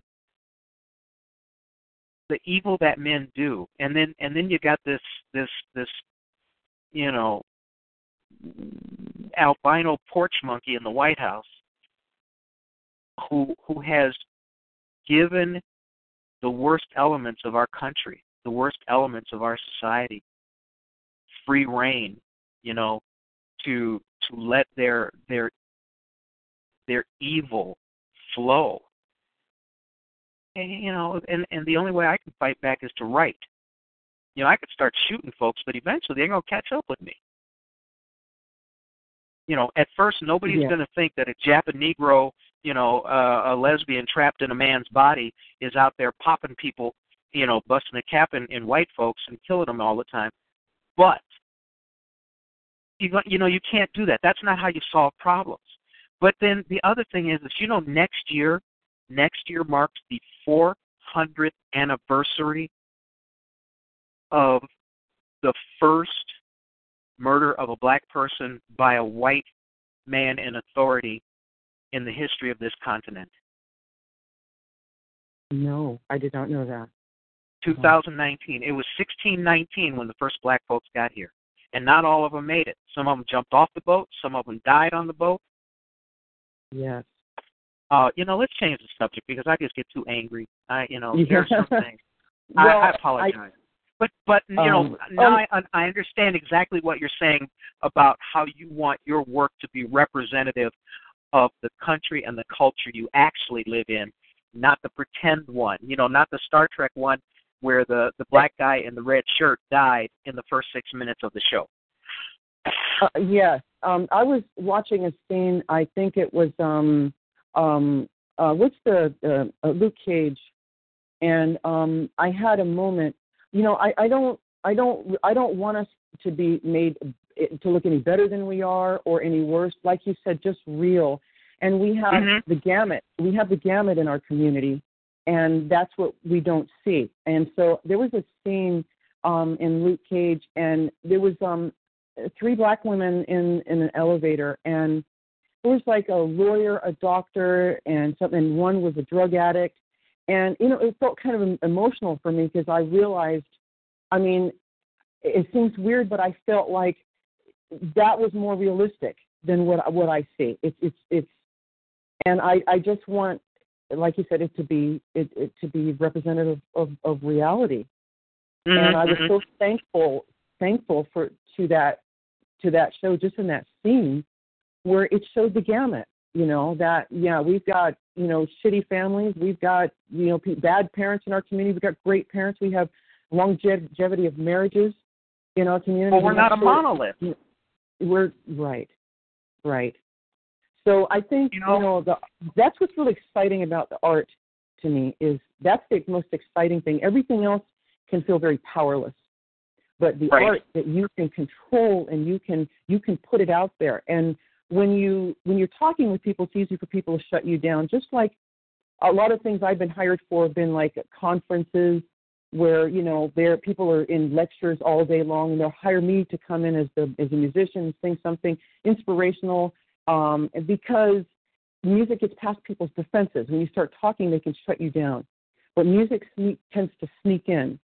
And yeah. Um, yeah. It, art, art does that. And I've noticed even things that I've talk to people about in person, um, maybe they've heard me or not heard me, but when I placed that same concept and nestled it within my film, the response is very different.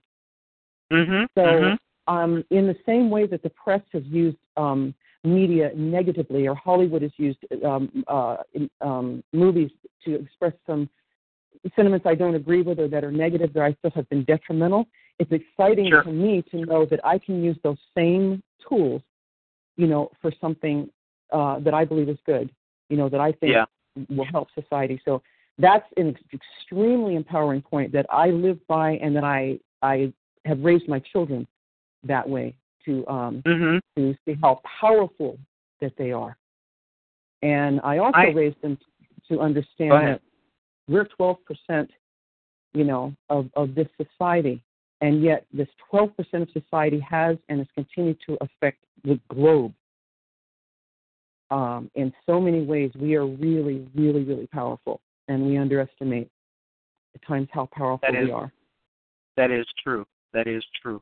Um, oh, man, I had something I was going to ask you, and it just blew out of my head. Uh, I hate, our, hate when that happens. Well, you know, wait till you're my age, you know. In white people, you're one hundred eighty-nine, you know. Um, I'm so, sure I'm older than you.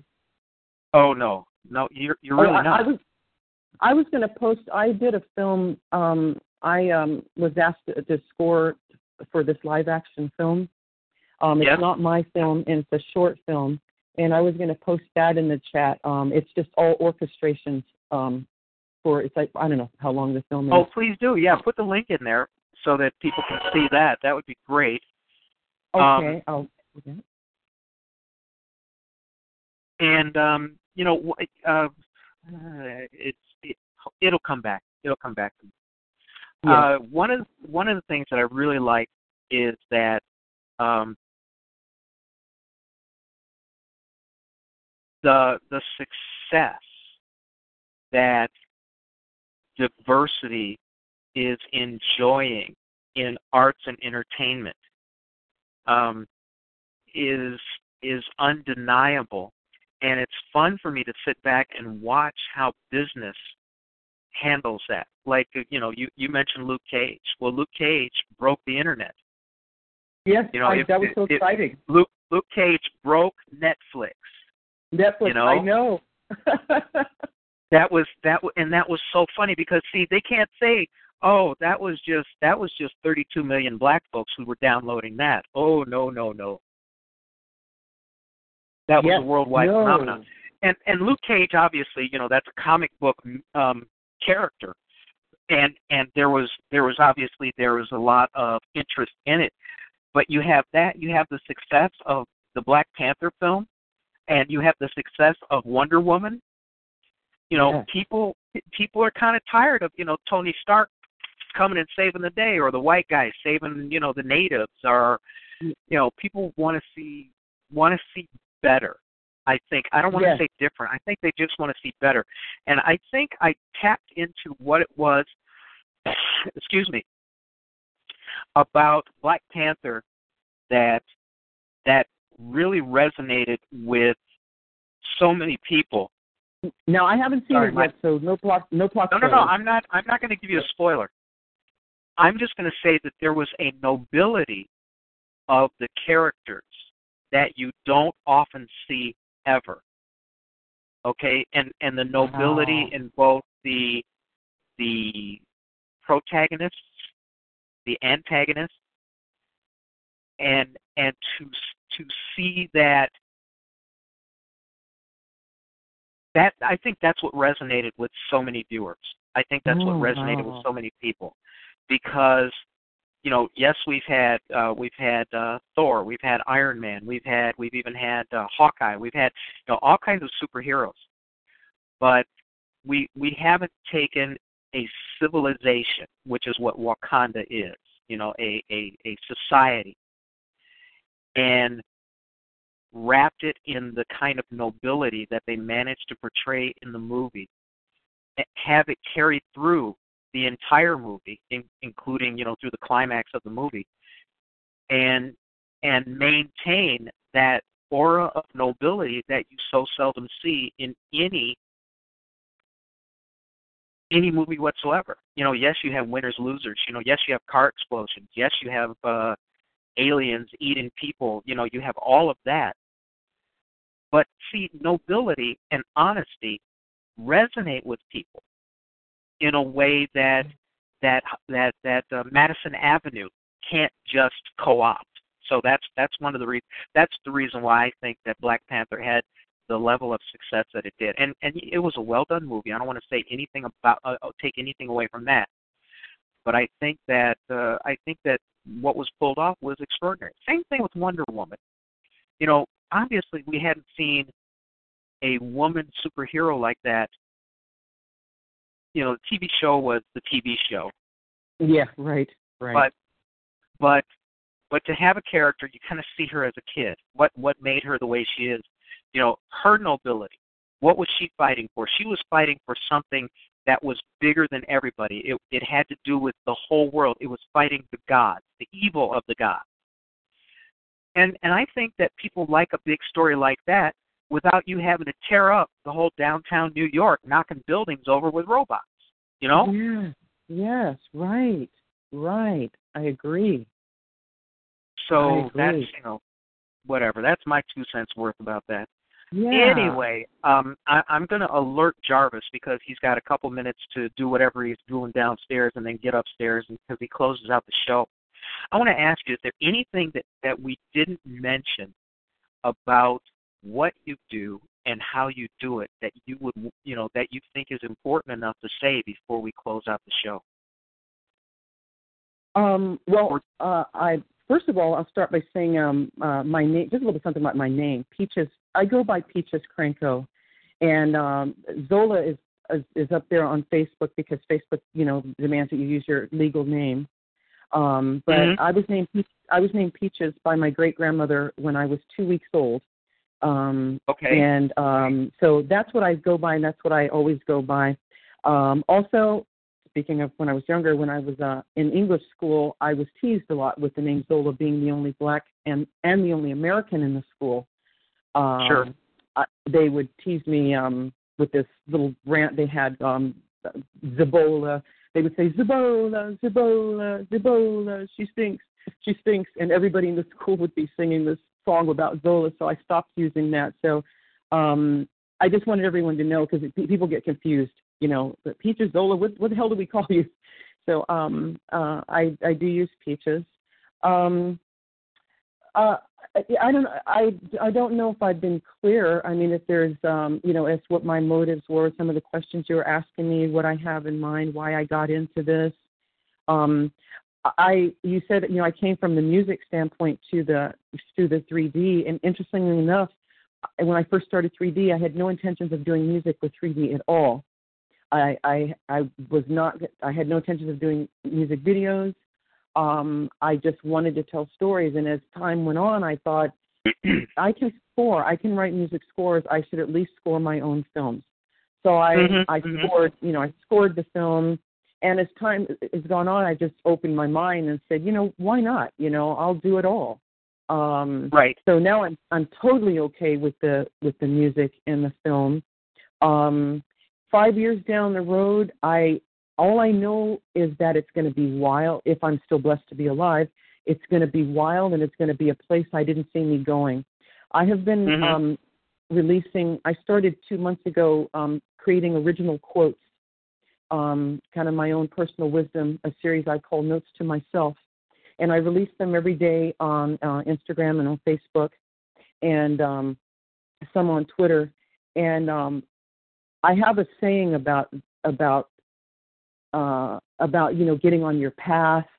And uh, I don't remember exactly how I phrase it, but um, it's something like when you get a vision, the point of the vision is to get you to step out onto the path. And but the true destination is unknown. Like it's it's interesting because you have a vision in your head and you step on the path thinking you're going towards that which you're seeing in your head.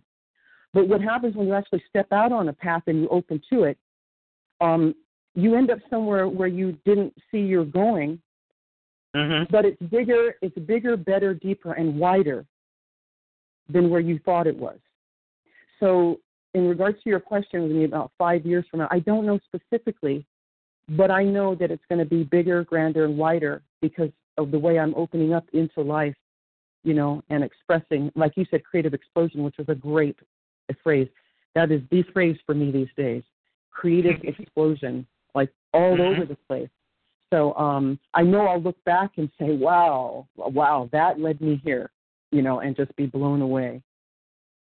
So I,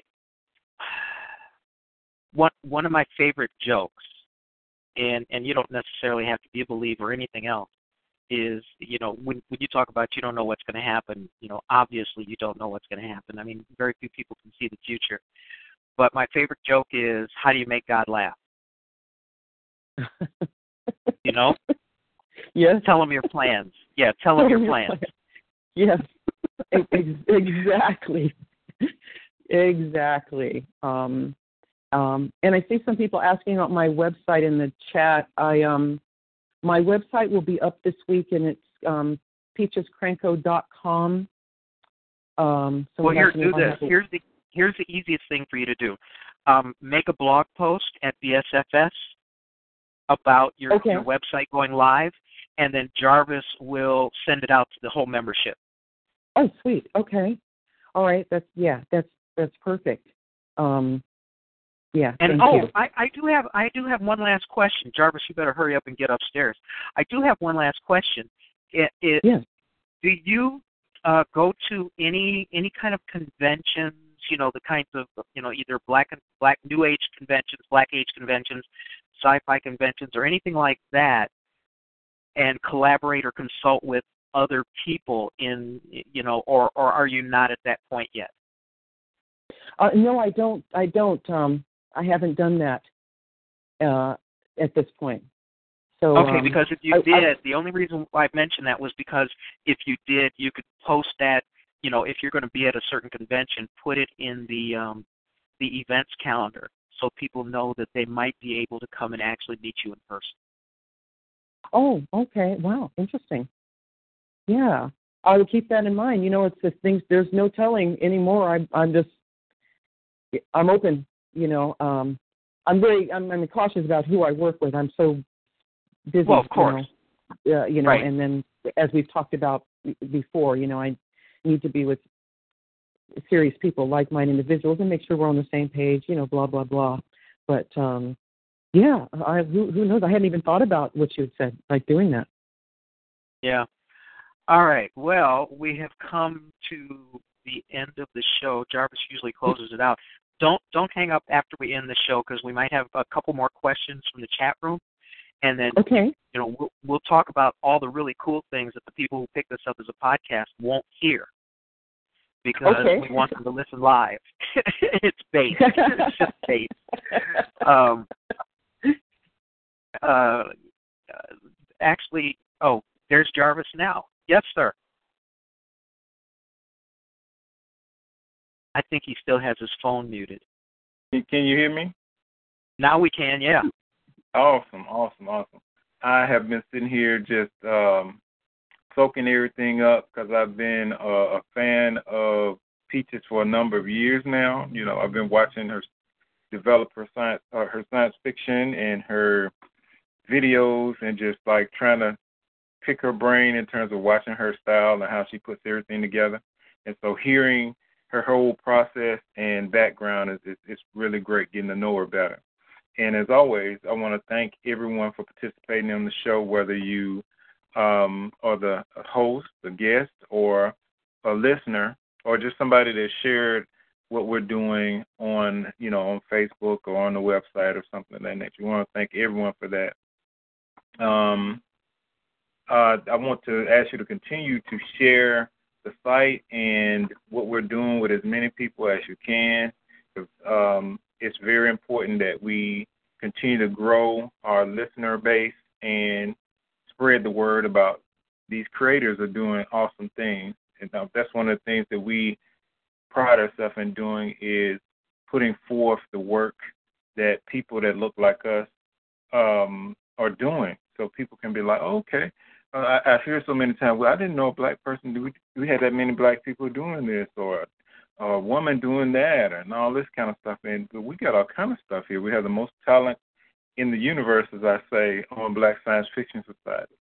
Um, I just also want to throw into, please get active on the site, post your videos, post some of your pictures, post uh, information about what you're doing so that we can share it out with all of the members. We have over five thousand members on the site now, and we also have another, uh, we're up to eleven thousand on Facebook, I think ten thousand on Twitter. And so we we try to share everything that's posted on Black Science Fiction Society with all of those avenues. And I, like I said, I am just so overjoyed to hear the um, the process that Peaches um, has went through in terms of developing her work. And I'm just ta- I'm sitting back here trying to learn. I'm taking notes. So thank you, Peaches. Thank you very much. Oh, thank you. Thank you so much for having me. Such a pleasure. And oh, really, it was. I really the pleasure it. was ours. The pleasure was ours. And um, oh, thank you. You know, we'll we'll revisit you. You know, in the future. You know, because when when things happen, you know, we, we definitely want to document and, and let people know what the membership is up to. So I I and, and actually you made the show so easy for me. Um, sometimes oh, it's not. God. Sometimes it is, and uh, I, I thoroughly enjoyed myself. I hope you did too. Um, I did. I did. I'm so I, I worry if I, about. yeah, I worry if I talk too much, and, I, and I hope well, you, I didn't. You told me that we were going to have a conversation, you know, and yeah. that means we both talk. So, you know, we had a conversation, and, and I shared, and I'm very grateful. Thank you. Mm-hmm. Oh, me too. Thank you very much. So on behalf of our guests, on behalf of all of the people who make this happen, the people who visit, the people who drop in, the people who who pick this up as a podcast, I want to thank everybody for participating and everybody making this uh, the, the really great experience for me that it is. And um, Peaches, I want you to have a, a, a good weekend, and, and we will catch up. Oh, you know what? I will get in touch with you because I want to ask you if you will do a thirty-second commercial for me. And and how much it would be. Oh wow! Okay, okay. Yeah, no, I need I need a commercial done for my book series, and I've already storyboarded it and everything. I just don't. I lack the tools because I can't draw worth a damn, and I certainly don't know anything about animation. Oh, but we'll okay. we'll talk later. We'll talk offline. I'll, I'll catch up with you offline. So okay, on behalf of good. Jarvis, Peaches, William. Everybody in the chat room, I want everybody to have a great weekend. I don't want to read about anybody in the newspapers or see it on C N N. And so we will catch up with you all next weekend, same time, same place. And uh, until then, uh, everybody have a great week ahead. Good night. Take care. Teamwork makes the dream work. It is Ryan here, and I have a question for you. What do you do when you win? Like, are you a fist pumper? A woohooer, a hand clapper, a high fiver. I kind of like the high five, but if you want to hone in on those winning moves, check out Chumba Casino. At chumba casino dot com, choose from hundreds of social casino style games for your chance to redeem serious cash prizes. There are new game releases weekly, plus free daily bonuses. So don't wait. Start having the most fun ever at chumba casino dot com. No purchase necessary. V G W Group. Void where prohibited by law. See terms and conditions. eighteen plus.